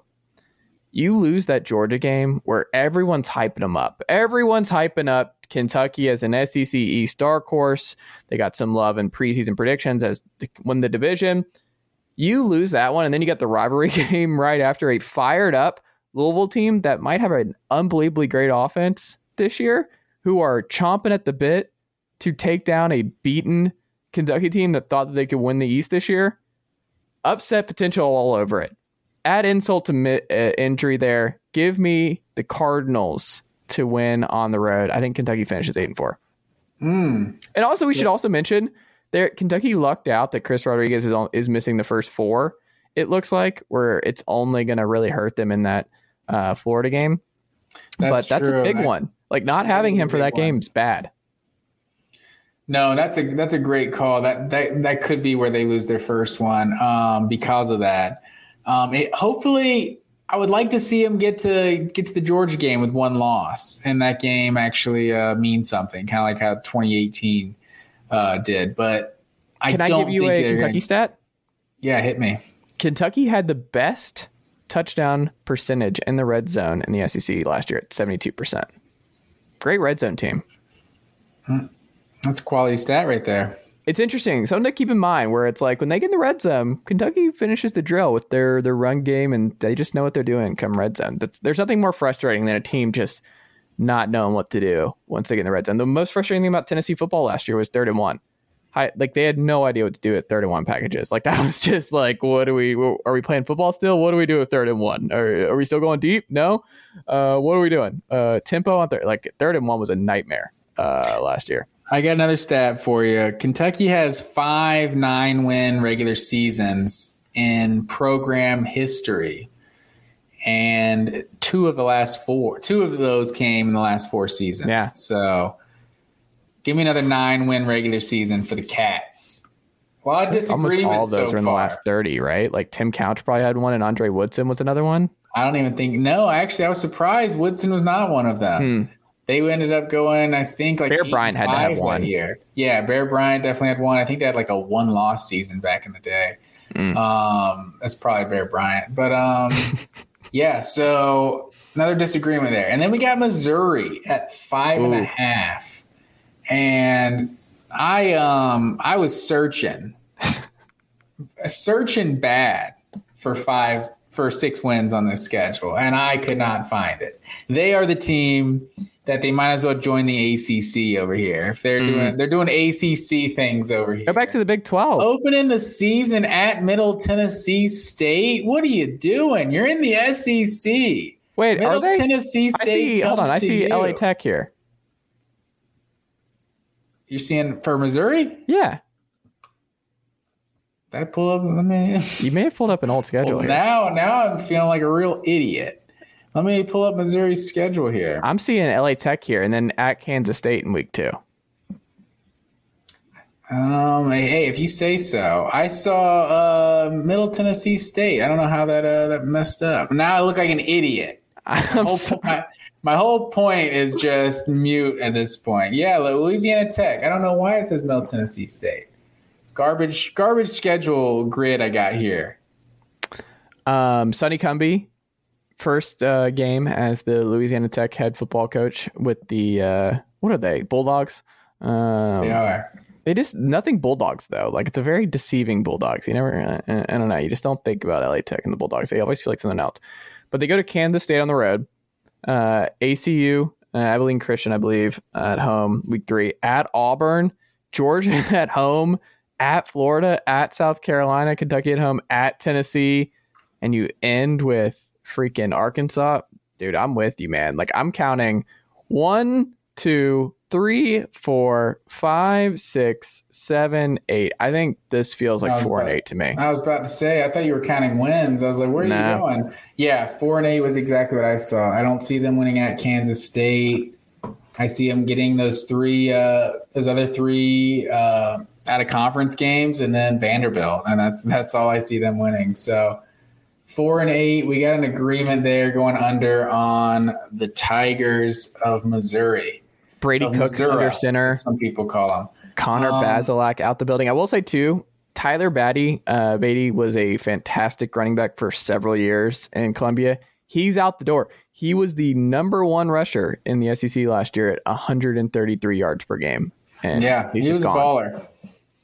Now they Not got uh, Luther Burden in there, five star wide receiver. We'll see. I'm sure uh, Brady Hook. Uh, he's loving Brady Cook being uh, his uh, quarterback in the SEC. Hey, he clowned Georgia for a tight end leading him in receiving, so that's why he didn't want to come to Georgia. So you know, is that true? Yeah, he did. And he, you know, who led Missouri in receiving last year? A running back. So, you, yeah. you, know, so, you know, maybe it'll be different with, with him on the roster. I have my um, doubts. So, and then keeping it moving, we got the Gamecocks of South Carolina, mm. six and a half. Here's the over under. And I feel like I like South Carolina this year, but the schedule, schedule is not easy. So, assuming my schedule is correct, I printed off this grid from some SEC website. Uh, it's a quality grid here, but until I got one of them wrong. So Georgia State, they got to open it up. Um, and then at Arkansas, Georgia, I think both of those are losses. Charlotte and South Carolina State starting three and two. But at Kentucky, A and M, they've never beaten uh, since joining the SEC. I don't think they're going to do it this year. Missouri, Vanderbilt. I think at Florida, I have as a win, but even that is like that's not necessarily a gimme. And then ending the season with ten uh, with Tennessee and at Clemson, it's hard to see more than six wins on this schedule. Like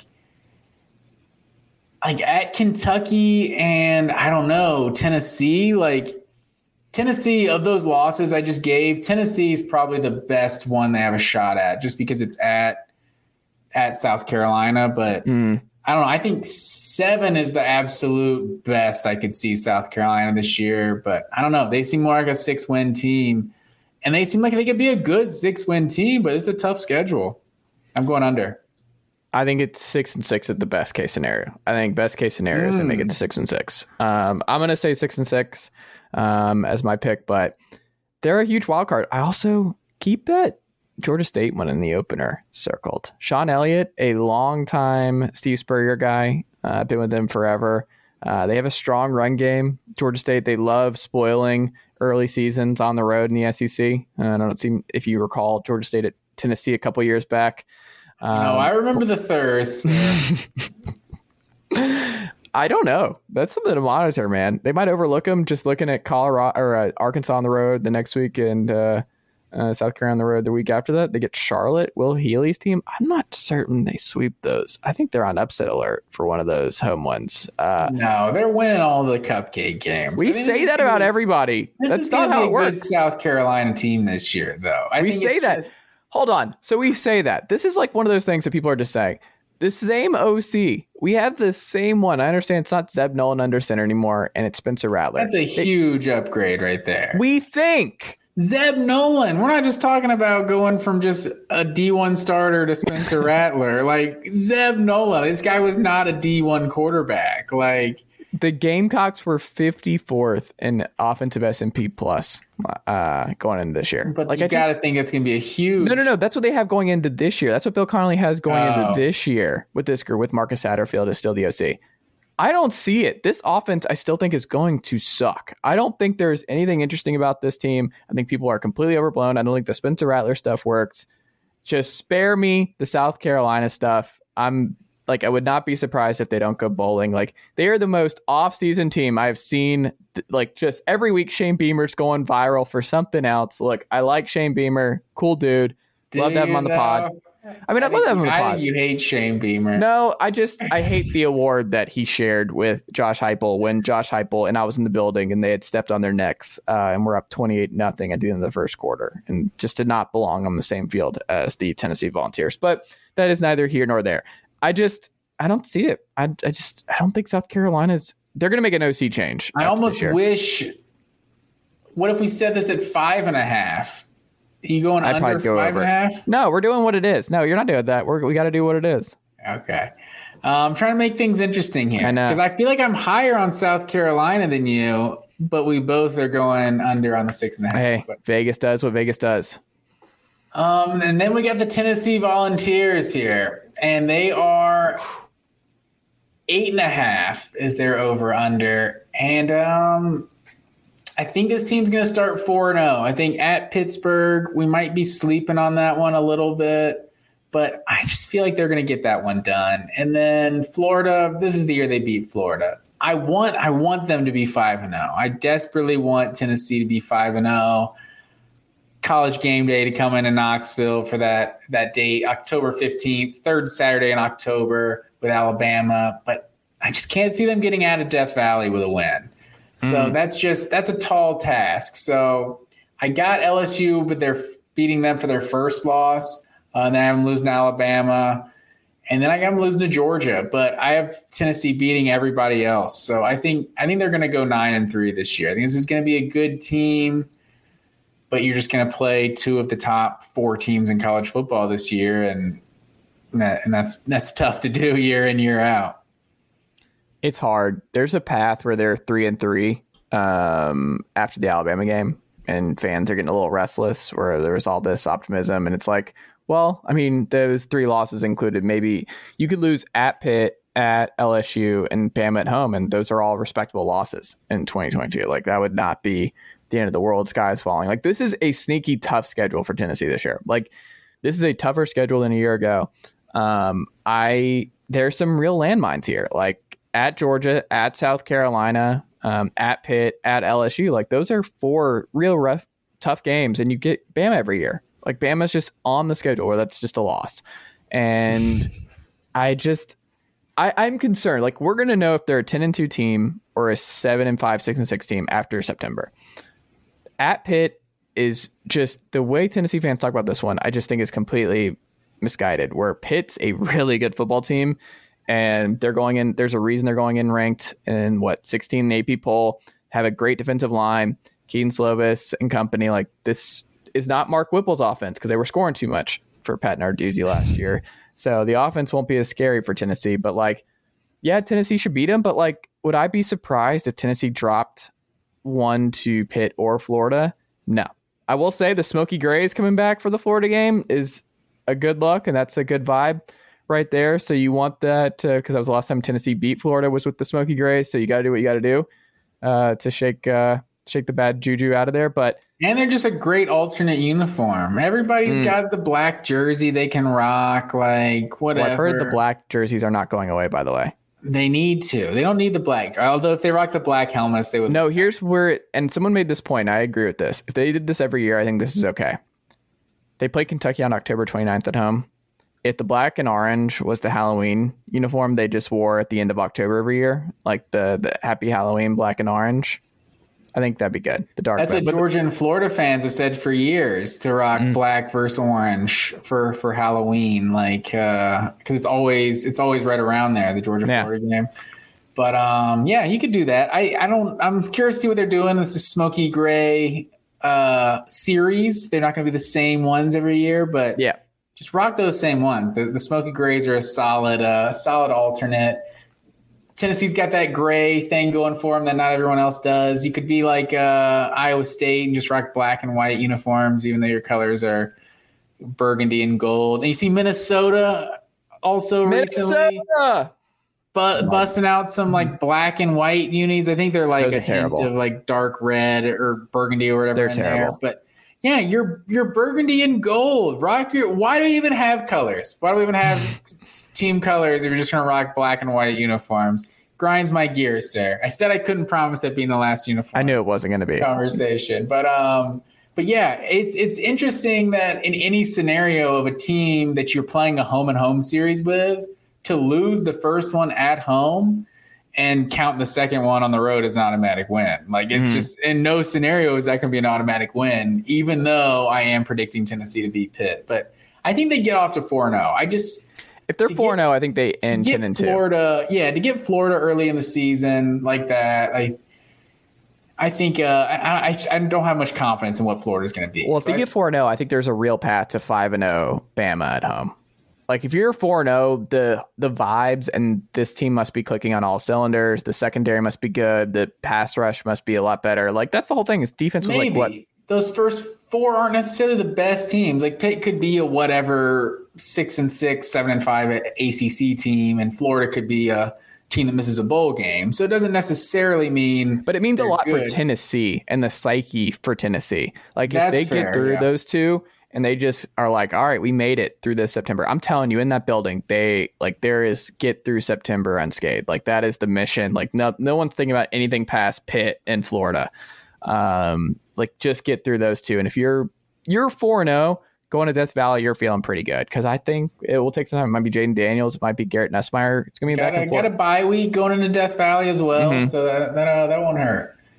I'm gonna go over though. I'm gonna say Tennessee goes ten and two this year. I'm gonna live with two. Oh, because you're picking them to beat Georgia. I am, and I think losses you're picking South Carolina and Bama. South Carolina and Bama are my losses. Okay. Put it on the board. Over. 43rd defense, though. That's the thing to watch. Is if Tennessee's defense moves up to like the 30s, I don't think they can make the 20s. But if they're in the 30s, the offense is going to be in the top three in the country, like top three and it's just really hard not to win 10 games or nine games with the top five offense in today's game that I just, they're going to boat race some people. And the defense just has to be a little bit better. We can't be in the 60s, got to be in the 40s, 30s, somewhere around there. Difference between ordinary and extraordinary. That's right. Just a little bit extra. Um, Vanderbilt, two and a half over under. I'm going over. I don't want to talk about Vanderbilt. Do we have to talk I about Vanderbilt? Can, uh, I think they can beat everyone out of conference other than Wake, which without um without your boy uh, for Wake Forest, I want to call him Riley Skinner. I swear, Sam Hartman. Every time, right? Is the Wake Forest quarterback's been Riley mm. Skinner for the last decade of my all-time passing leader, though Riley Skinner. Oh, uh, there you go. So I think without Sam Hartman, I mean, who knows how bad Wake Forest could be? But I think um, they're still gonna be better than Vanderbilt. But I think outside of that, they can beat Hawaii, Elon, and Northern Illinois. So I'm going to take Vanderbilt the over. Get them to three. Thomas Hammock though has got a good thing going at Northern Illinois. They're a good football team. I wouldn't say that that's a guaranteed win. For, oh, it's not a guaranteed win by any means for Vanderbilt, but I'm going to pick them with the over. It's year two, sir. You know how I like uh, year two. Barton Simmons is really general managing that team to the top. I, I mean, God, God bless him. Um, I'm gonna go under because it's Vanderbilt. I'm gonna say two and ten for for the doors. I also have a stat for you with the doors. Hit they lost their best pass rusher, by the way, for the season uh, this past week. So that's not great. Um, tore his ACL. Um, Vandy scored a total of 21 touchdowns a season ago, Matt Green. 21 the whole season. How not many bad. would you guess in comparison the Georgia Bulldogs scored last year? Oh man, I I would guess Georgia scored probably what, like 50? 73 touchdowns for the Georgia wow. Bulldogs last year.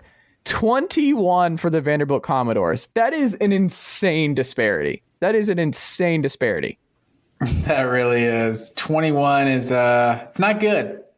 It's just horrific. So I just we'll see. And uh, a lot of teams go. get that cupcake game where you can get a solid six, seven touchdowns. Like Not Vanderbilt, Vanderbilt, you are that game. You, you you don't get that game on your schedule.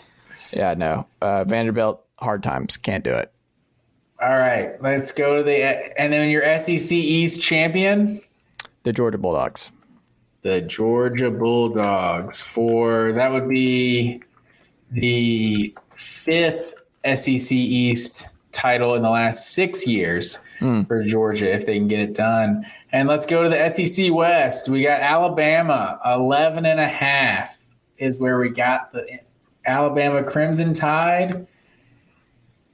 I'm going under on this. I oh, wow. um, I think Alabama's going to be really good this year, but I think what people kind of forget is is just how many close games they played last year. Like, what was it? Five games that were decided by one score or less. Like that's just that's kind of unheard of when it comes to or one score one score games, not one score or less.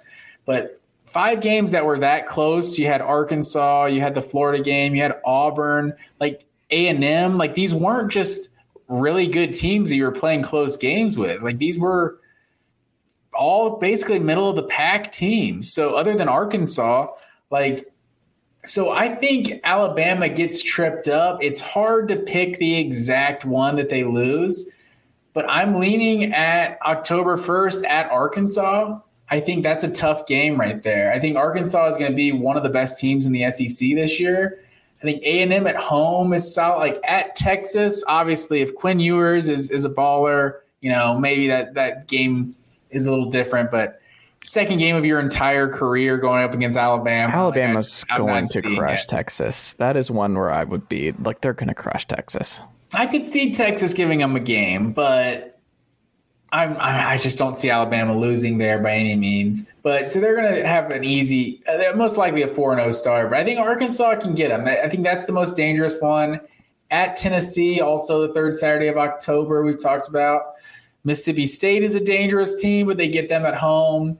But even last year, like LSU was like a 20 to 14 game, like with a, a bad LSU team. So it's hard for me to pick Alabama. Like, do we do we know Alabama's just going to be just significantly better than they were a year ago? Yes. Like, I just don't see that necessarily. Like, how much better does Bryce Young get? I mean, the guy's a Heisman winner. Well, here's a, the thing. It's interesting to that. So I don't think it's a Bryce thing.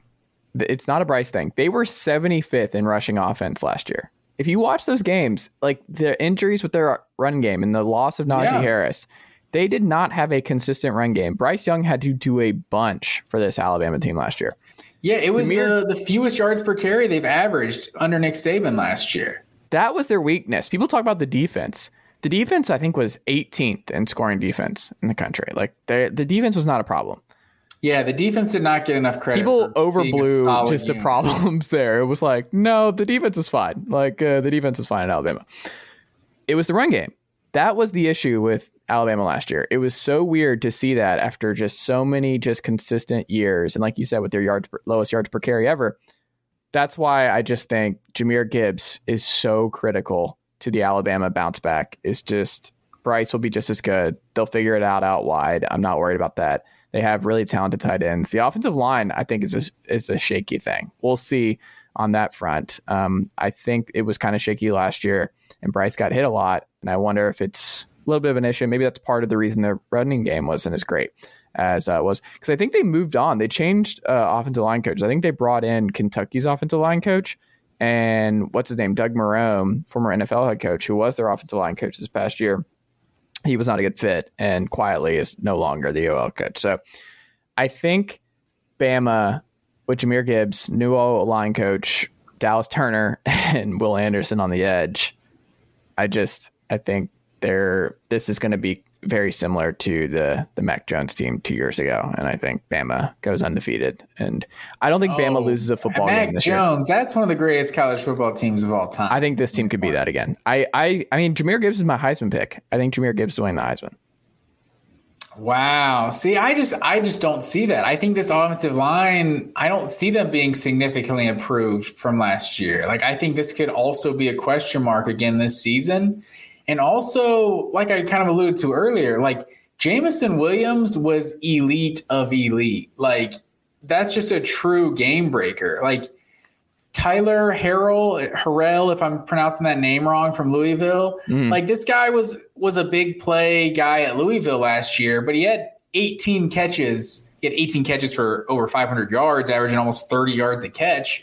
But he had 18 catches a year ago. Like Jermaine Burton was a good, really good receiver for Georgia. Like this guy is not a star. Like I don't see either of these guys being the first round talent that Alabama's just consistently had at wide receiver.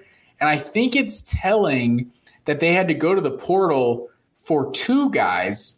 This for essentially both of their starting receivers this year. Like Ja'Corey Brooks is a five star receiver coming out of high school.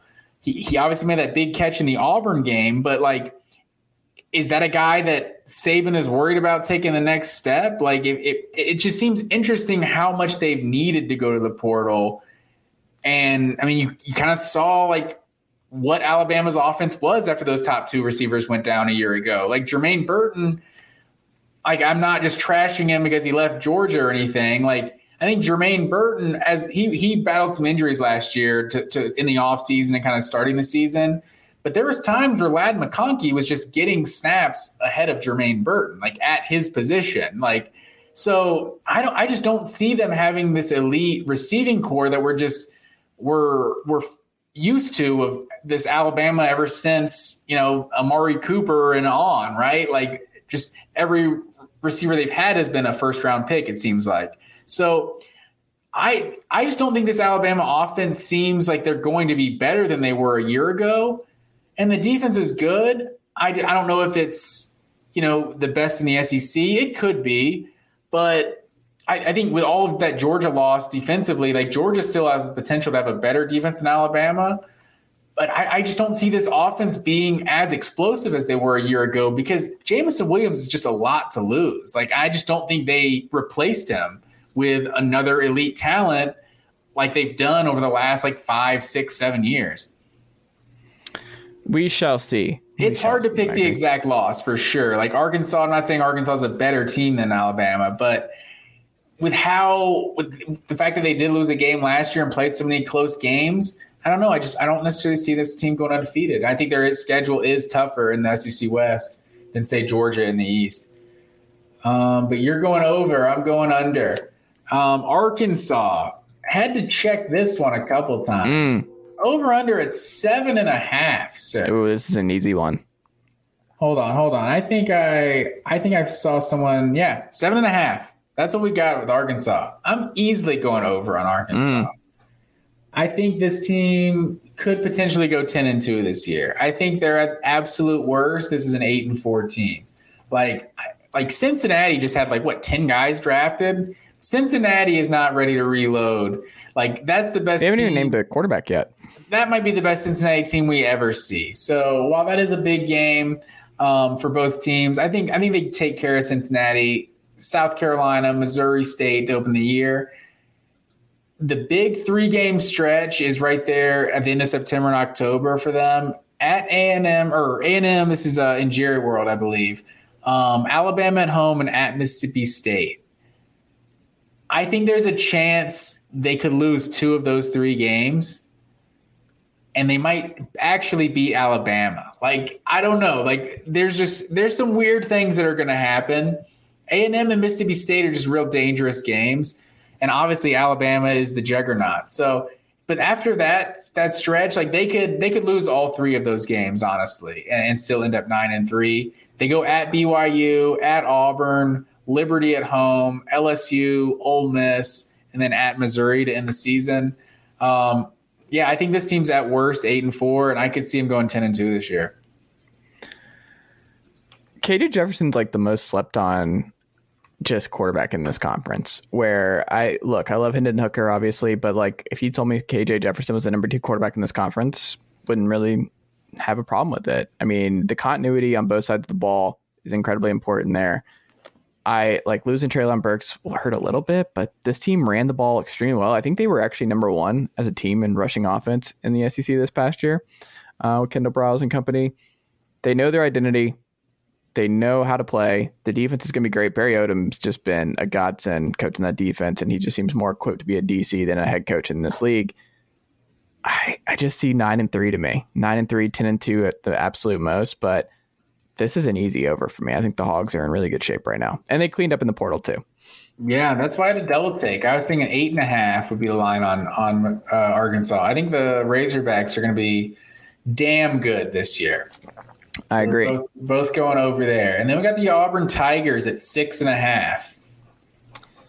This is tough. This was really tough for me. So you can go first on Auburn.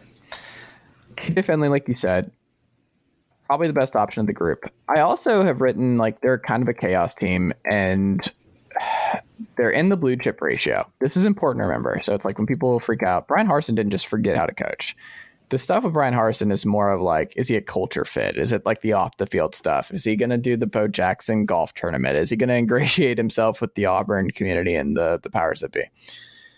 The coaching acumen has not gone anywhere. He won a bunch of games at Boise State. He's a really good football coach. He now has the full Boise staff, Derek Mason, Mike Bobo, out the building. Um, and this is just full Boise down there. Do I think this is sustainable? No. This is Auburn. This is not sustainable. The, the, the recruiting's not there. They're behind in a lot of ways. Like, this is not sustainable. For right now, though, yes, I do. Mercer at home, San Jose State at home. I think they'll beat Penn State at home, Mizzou at home. They're 4 0, I think, for that CBS afternoon game against uh, LSU on October 1st. I think they beat LSU too. They're at 5 and 0 going into the Georgia game, which is just that could be a chef's kiss type type thing um, with those two. That that's what you want. Georgia and Auburn both being undefeated at that point would be a lot of fun. I think Auburn. You look at the second half though, is when things fall off a cliff. I think Auburn fans are going to be feeling good. Auburn's back. We're feeling great. Then you get your ass kicked by Georgia. Um, I think that's coming. So you go to go to Georgia. I think they lose two, three touchdowns. Good to Ole Miss. I think they lose at Ole Miss. They get Arkansas at home. Think they lose to Arkansas at home. They go to Mississippi State. I think they lose to Mississippi State. They get Texas A&M at home. I think they lose to A&M at home. Mm. They get Western Kentucky at home. So the bleeding stops. Just the oh my god, stop! They're already dead. That that meme that that stops. And then they go to Alabama there to finish. So I think it's going to be a tale of two halves for this team. I think they're going to be all the best vibes in the world, and I think Harsin is going to finish with like this. The fans are like, "Oh my god, this was horrific!" Just the slate of losses on the second half of this calendar is just brutal. I don't think I've seen a worse second half calendar for any SEC team than Auburn, where just brutal brutal. Matt it's Green. funny because I actually have one that's worse, but you almost predicted the schedule the exact same as I did. Mm. Um, I have them starting five and zero oh as well because I mean, I we we we always talk about the year two head coach, right? It's almost like we're we're excluding Brian Harsin from that club because we think he's going to get fired. Like he almost got mm. fired after year one. There's a chance in year two, like they they we do see some improvements out of this team. Like they lost a really close game at Penn State last year. There's definitely reason for optimism to think you could win that game this year at home. I think Auburn has, you know, maybe the best home field advantage in the entire country. Like that place gets absolutely rocking for big mm. games. I agree that I I have them starting five and zero. Oh. I personally have them losing the next four in a row, but I feel like they're gonna they're to win one of those next five games. Hmm. I, I think they're to get a uh, get A and M. Like, but I think it could be Arkansas. Like, it could even be Ole Miss. Like, I think they're going to get one of those games. Just because I just couldn't have them losing all of them, going from five and zero oh to five and five. So I actually I was almost shocked when I did this. I have them going seven and five. Like mm. I hmm.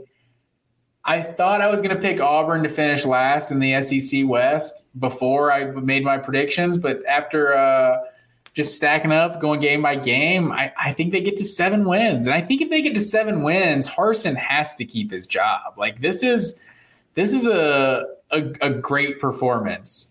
To like seven game, like seven wins is going to require beating like a Penn State, an LSU, maybe an Arkansas or an or an Ole Miss or or an A and M or something. Like it's going to take a lot of a lot of good wins to get you to seven. So if they get to seven wins, I can't possibly see them firing Harsin. But at six and six, I could see it. You might just not have many like marquee wins at that point. All right, give so me the under. under. We disagree. Another disagreement here. LSU Tigers, another six and a half here. I think they're the toughest team in the entire SEC to predict personally. Like I do have them starting off at, at two and zero. Oh. Um, I have them losing to Mississippi State week three, um, then winning New Mexico, losing at Auburn, and beating Tennessee. So that's starting three and two right there And the rest of the way, it's just they're one of these teams. I felt like I think I wrote it down here. I think I had like I just go through and just give the automatic wins and automatic losses right out of the gate. Mm. I think I had them at like three and three for like I just had like half of this schedule is just toss up games. Like they're just they're one of the most impossible teams to predict. I feel like it's going to be Jayden Daniels that comes out um, comes out of this with the start. Um, it's funny because he feels like every quarterback that Brian Kelly's had at Notre Dame. Honestly, mm. it's like the the running quarter, running athletic Zaire. quarterback that's just kind of limited as a as a passer. Brandon Wimbush, Everett Golson, exactly. They just Ian Book's probably the best one of that group, yeah. but um, yeah, they just seem like they kind of have the same guy and, and like they're solid. They're like the all solid yeah. four star who you know you can win a lot of games, move on their feet, but just it's not all there to win a playoff game or beat yeah. the big dogs. Exactly. So I, I, I see them going six and six personally. I don't I I uh, I want to go under on LSU. I got seven and five for them in year one. Disagreement. I have seven and five, and I think it it's a tough. Like if you were to tell me LSU goes eight and four, nine and three this year, wouldn't be surprised. You told me they go five and seven, I also wouldn't be surprised. Like Florida State in the opener, I mean it's in New Orleans, so that's nice, but I mean, Florida State, there's some continuity there. Um, I don't think that's a slam dunk for uh, LSU's first game in Brian Kelly. Like that's Florida State wants that. They're going to be coming into that uh, to the Superdome hungry. Like I, I'm not penciling that one in uh, as a guaranteed. They lost their last home game to Mississippi State and Mike Leach at home. They got blown out. The KJ Costello the coming KJ out part. Costello Heisman. Yes. Yeah, for sure. Um, I just a lot of big games. A lot of big games. I mean, I just don't like the road schedule. That's what I struggle with. At Auburn, at Florida, at Arkansas, at A&M, and then uh, it doesn't really matter getting Bam at home. So I don't know. This is tough schedule for year one for Brian Kelly. I think he's going to figure it out and he'll be fine, but I think this year is going to be a tough one, and I don't think the quarterback play is going to be all that great. So give me seven and five for the Tigers. All right, and now we got the Bulldogs in Mississippi State this was another one that I feel like I had my perception on what I was going to do, uh, like how I felt about them before just actually tallying up the wins and losses. But um, I think they're going to go off to a 4 0 start. They don't really have much mm. out of conference. Memphis, at Arizona. At LSU is definitely not going to be easy, but and then Bowling Green but I see them going on a little a little losing streak. That four game stretch right there, I think in mm. October mm. is going to decide Mississippi State's season. So yeah, Texas A&M at home, Arkansas at home, at Kentucky and at Alabama. I think you got to win one of those games to mm. To get over the the six and a half. And I don't know. Oh, hold on. Actually, I'm looking at it wrong. No, I have to, I actually have them going. I do have them getting seven wins. So I have them going 0 and 4 right there, losing all four of those games in the month of October. But they can still get to seven wins, losing all four of those games. So I think there's reason for to, to think that they can get to uh, to to seven and five because honestly, they could win one of those games. They could win at Kentucky. They could A and M and Arkansas both at home. Like Mississippi, and you got Georgia. I wasn't even considering. Like Mississippi State's gonna get somebody at home. That's a lot of options to A and M, Arkansas, Auburn, and Georgia. Like they're gonna beat one or two of those teams at home. I think, but I just don't know which one. It's a brutal schedule. Like they return the most amount of production, eighty percent in the SEC. No team gets the most amount of talent back as uh, the Mississippi State Bulldogs. They were also number two. Uh, I thought this was interesting in uh, the SEC in uh, 10 plus yards per play or 10 plus yards uh, plays in the SEC last year or as a whole, but just the SEC conference. Uh, Bama was number one. The offense worked. Will Rogers, year three, you talked about, they've never won less than three, uh, nine games with a three year starter with Mike Leach. That's something to monitor. Um, I just he hasn't won the Egg Bowl yet. He struggled winning the Apple Cup at uh, Wazoo, and this one's at he last year was the year he should have done it at home. This year, Mississippi State uh, should be better than Ole Miss, I think, but it's uh, on the road. Georgia at home, like yeah, that's great, but that's a tough draw. Like you didn't want Georgia and the you didn't want Georgia and Kentucky in uh, in the East this year. Those might be the two best East teams, uh, depending on what happens. Tennessee, like you said, Auburn home. He also has a tradition of losing a stupid game. Like Mike Leach is going to drop one of Memphis, Arizona. I don't know which one he drops at Arizona or Memphis at home, but I think he drops one of them. And then at LSU, I'll give him a win. So I think they're three and one after uh, September. Like you said, I think you have to get one in October, and I probably lean Arkansas at home, but we'll see. Uh, just with their di- diverse play styles, and I don't think Arkansas wants to get in a shootout with Mississippi State. So then you're looking at what four and four down the stretch there. I see three and one, so I think seven and five is where I'm at. But I think it's a really good seven and five. I think Mississippi State like might be the best Big Twelve team if you put them in the Big Twelve this year. I just think it's kind of it's just kind of unfortunate for them. I could see it for sure because I felt like, yeah, this is a team, this is a good team, and I'm like, I'm looking at seven and five. Is that that's it? That's all yeah. I got. But it is. It's a tough schedule. Um, and then Ole Miss, I was kind of surprised where this uh, this win total was. at seven and a half. Um, I'm just not as high on Ole Miss as most people. Um, but going through this schedule, so the, I, like we said with Auburn, just a tale of two of two halves. That's exactly what I have with Ole Miss. I mm. think there's a legitimate chance that Ole Miss starts seven and zero, oh and then oh, wow. seven and five. Uh, they so they start with Troy at UCA, which is he says UCA. Who is that? Is that who? I don't even. It says UCA. I'm not even on this schedule. I'm looking at. I don't even know what UCA. team that is. I see Troy. Oh, that's Central Arkansas. Central Arkansas. They have okay, and then at Georgia Tech, Tulsa, Kentucky at home, at Vanderbilt, and then Auburn at home. I think that team can start seven and zero, oh, maybe six and one. Yeah. But then you got this gauntlet down the stretch at LSU, at A and M, Alabama, at Arkansas, and then Mississippi State at home. And like you said, I think even though they are at home this year, I think this is the year that that might be that, worse than Auburn's. Yeah, I think this is year Mike Leach gets gets it done, wins the Egg Bowl. But yeah, I'm starting seven and zero oh and finishing seven and five, not getting uh not getting the over. I also had them at seven and five. This uh, SEC West next year, man, it's gonna be uh, it's gonna be wild. Um, they were first in turnover margin last year, by the way. Something to monitor. That tells me they were pretty lucky last year, and I seem to recall a Tennessee touchdown that was uh, mysteriously called back because uh, it, it, was awkward, and they didn't want to. Uh, the Tyler Baron strip sack touchdown, where no whistle was blown, but the Ole Miss players were confused, so it, do, doesn't actually count.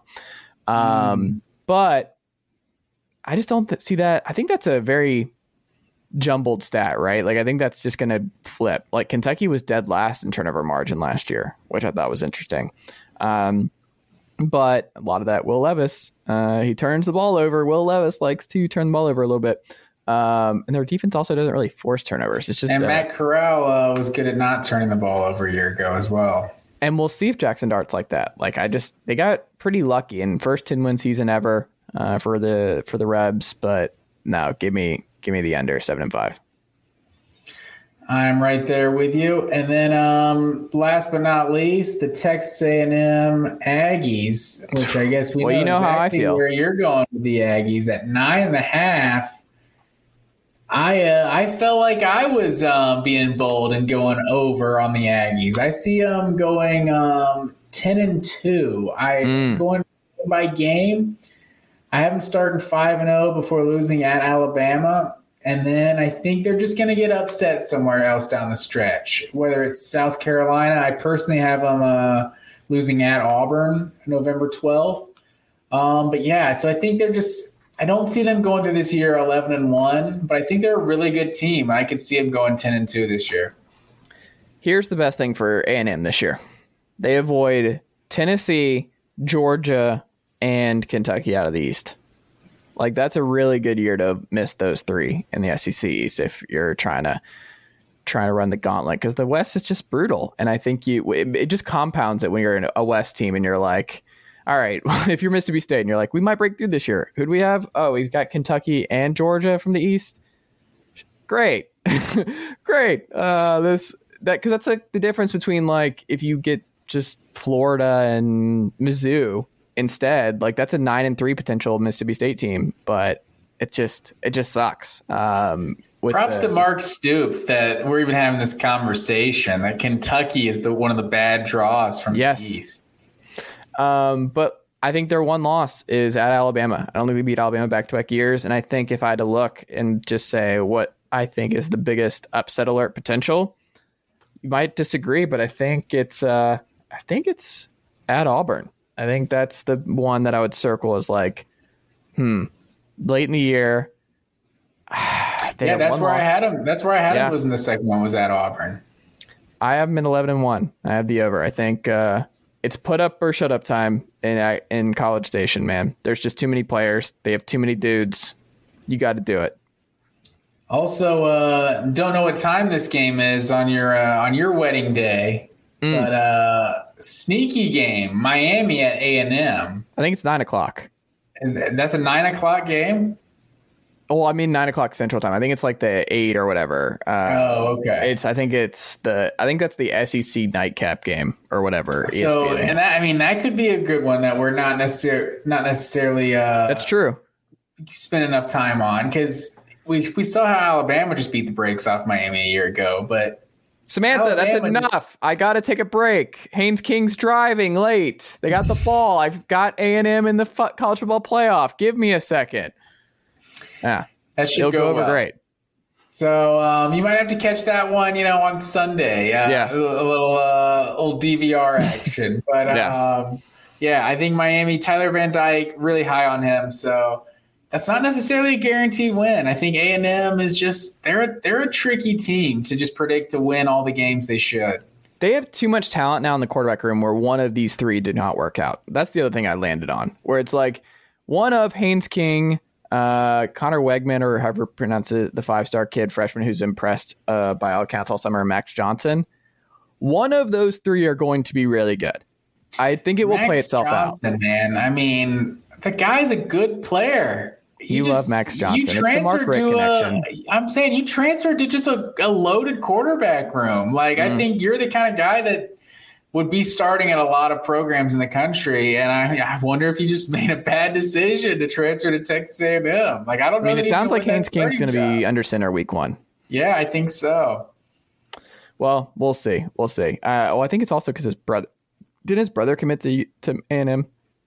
Yeah, he's going to be a true freshman. I'm pretty sure. Yeah, so I think that's part of it too.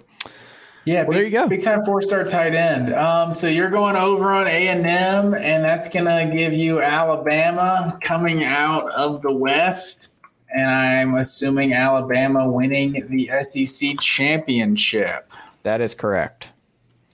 So let's see here. We got um, we both got Alabama winning the SEC. Both got Ohio State winning the Big Ten. Both got Utah winning the Pac 12. But uh, mm.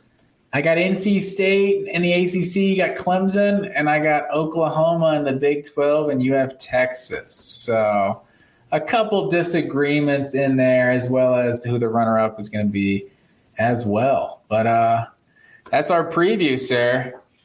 There you go. Fun times. Oh, also, I didn't. Uh, I forgot to shout out the, the T-shirt in honor of our SEC preview. This is a shout out to the 2011 Georgia Tennessee game. Rocky stopped is what that says for those of you listening along. The Isaiah Crowell uh, year. I know he had a touchdown in that game. Uh, 2000. I think it was was it 24-12, 20 to 12, something like that. I think that was, it was because the of game. the Crompton win in 09 that you were just reeling the blowout win by Tennessee the last time you were in Neyland. That it was just the just reason I got more. the T-shirt. Hmm? The reason I got the T-shirt. No, just because like it meant more that time. The Rocky Top was like we you got blown out last time, or the Brandon Boykin kick 20, return touchdown was the one cool thing about that game for Georgia. 2010, no, Georgia. No, I'm saying 20, 2009. It was the last time you were in Neyland you got blown out. Oh, oh yeah, that's yeah. true. That was uh, the day I started working at Publix. Actually, I remember I was doing my training, And people were like, you know, we need to take an hour break. We can just go right through. And I'm just like, let's go right through. It's a Saturday. Let's let's get done with this. And I remember listening to uh, Boykin's touchdown, uh, punt return touchdown on the radio. The only bright spot of that game. I was at that game. Lane Kiffin, uh, they put a whooping on the dogs. But um, 2011. This Shout out to friend of the pod, Jonathan Crompton.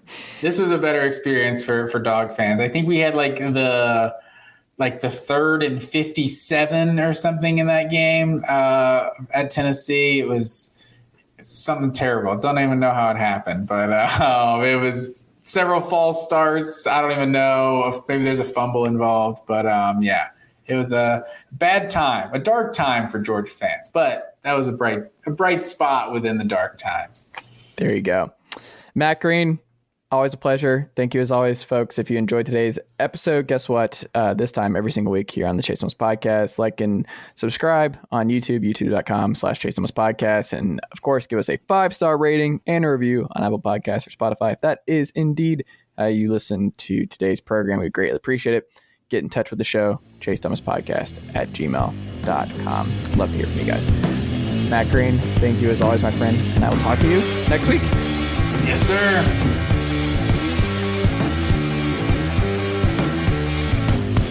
Nicely done, nephew. Chase Thomas Podcast. Hell yeah.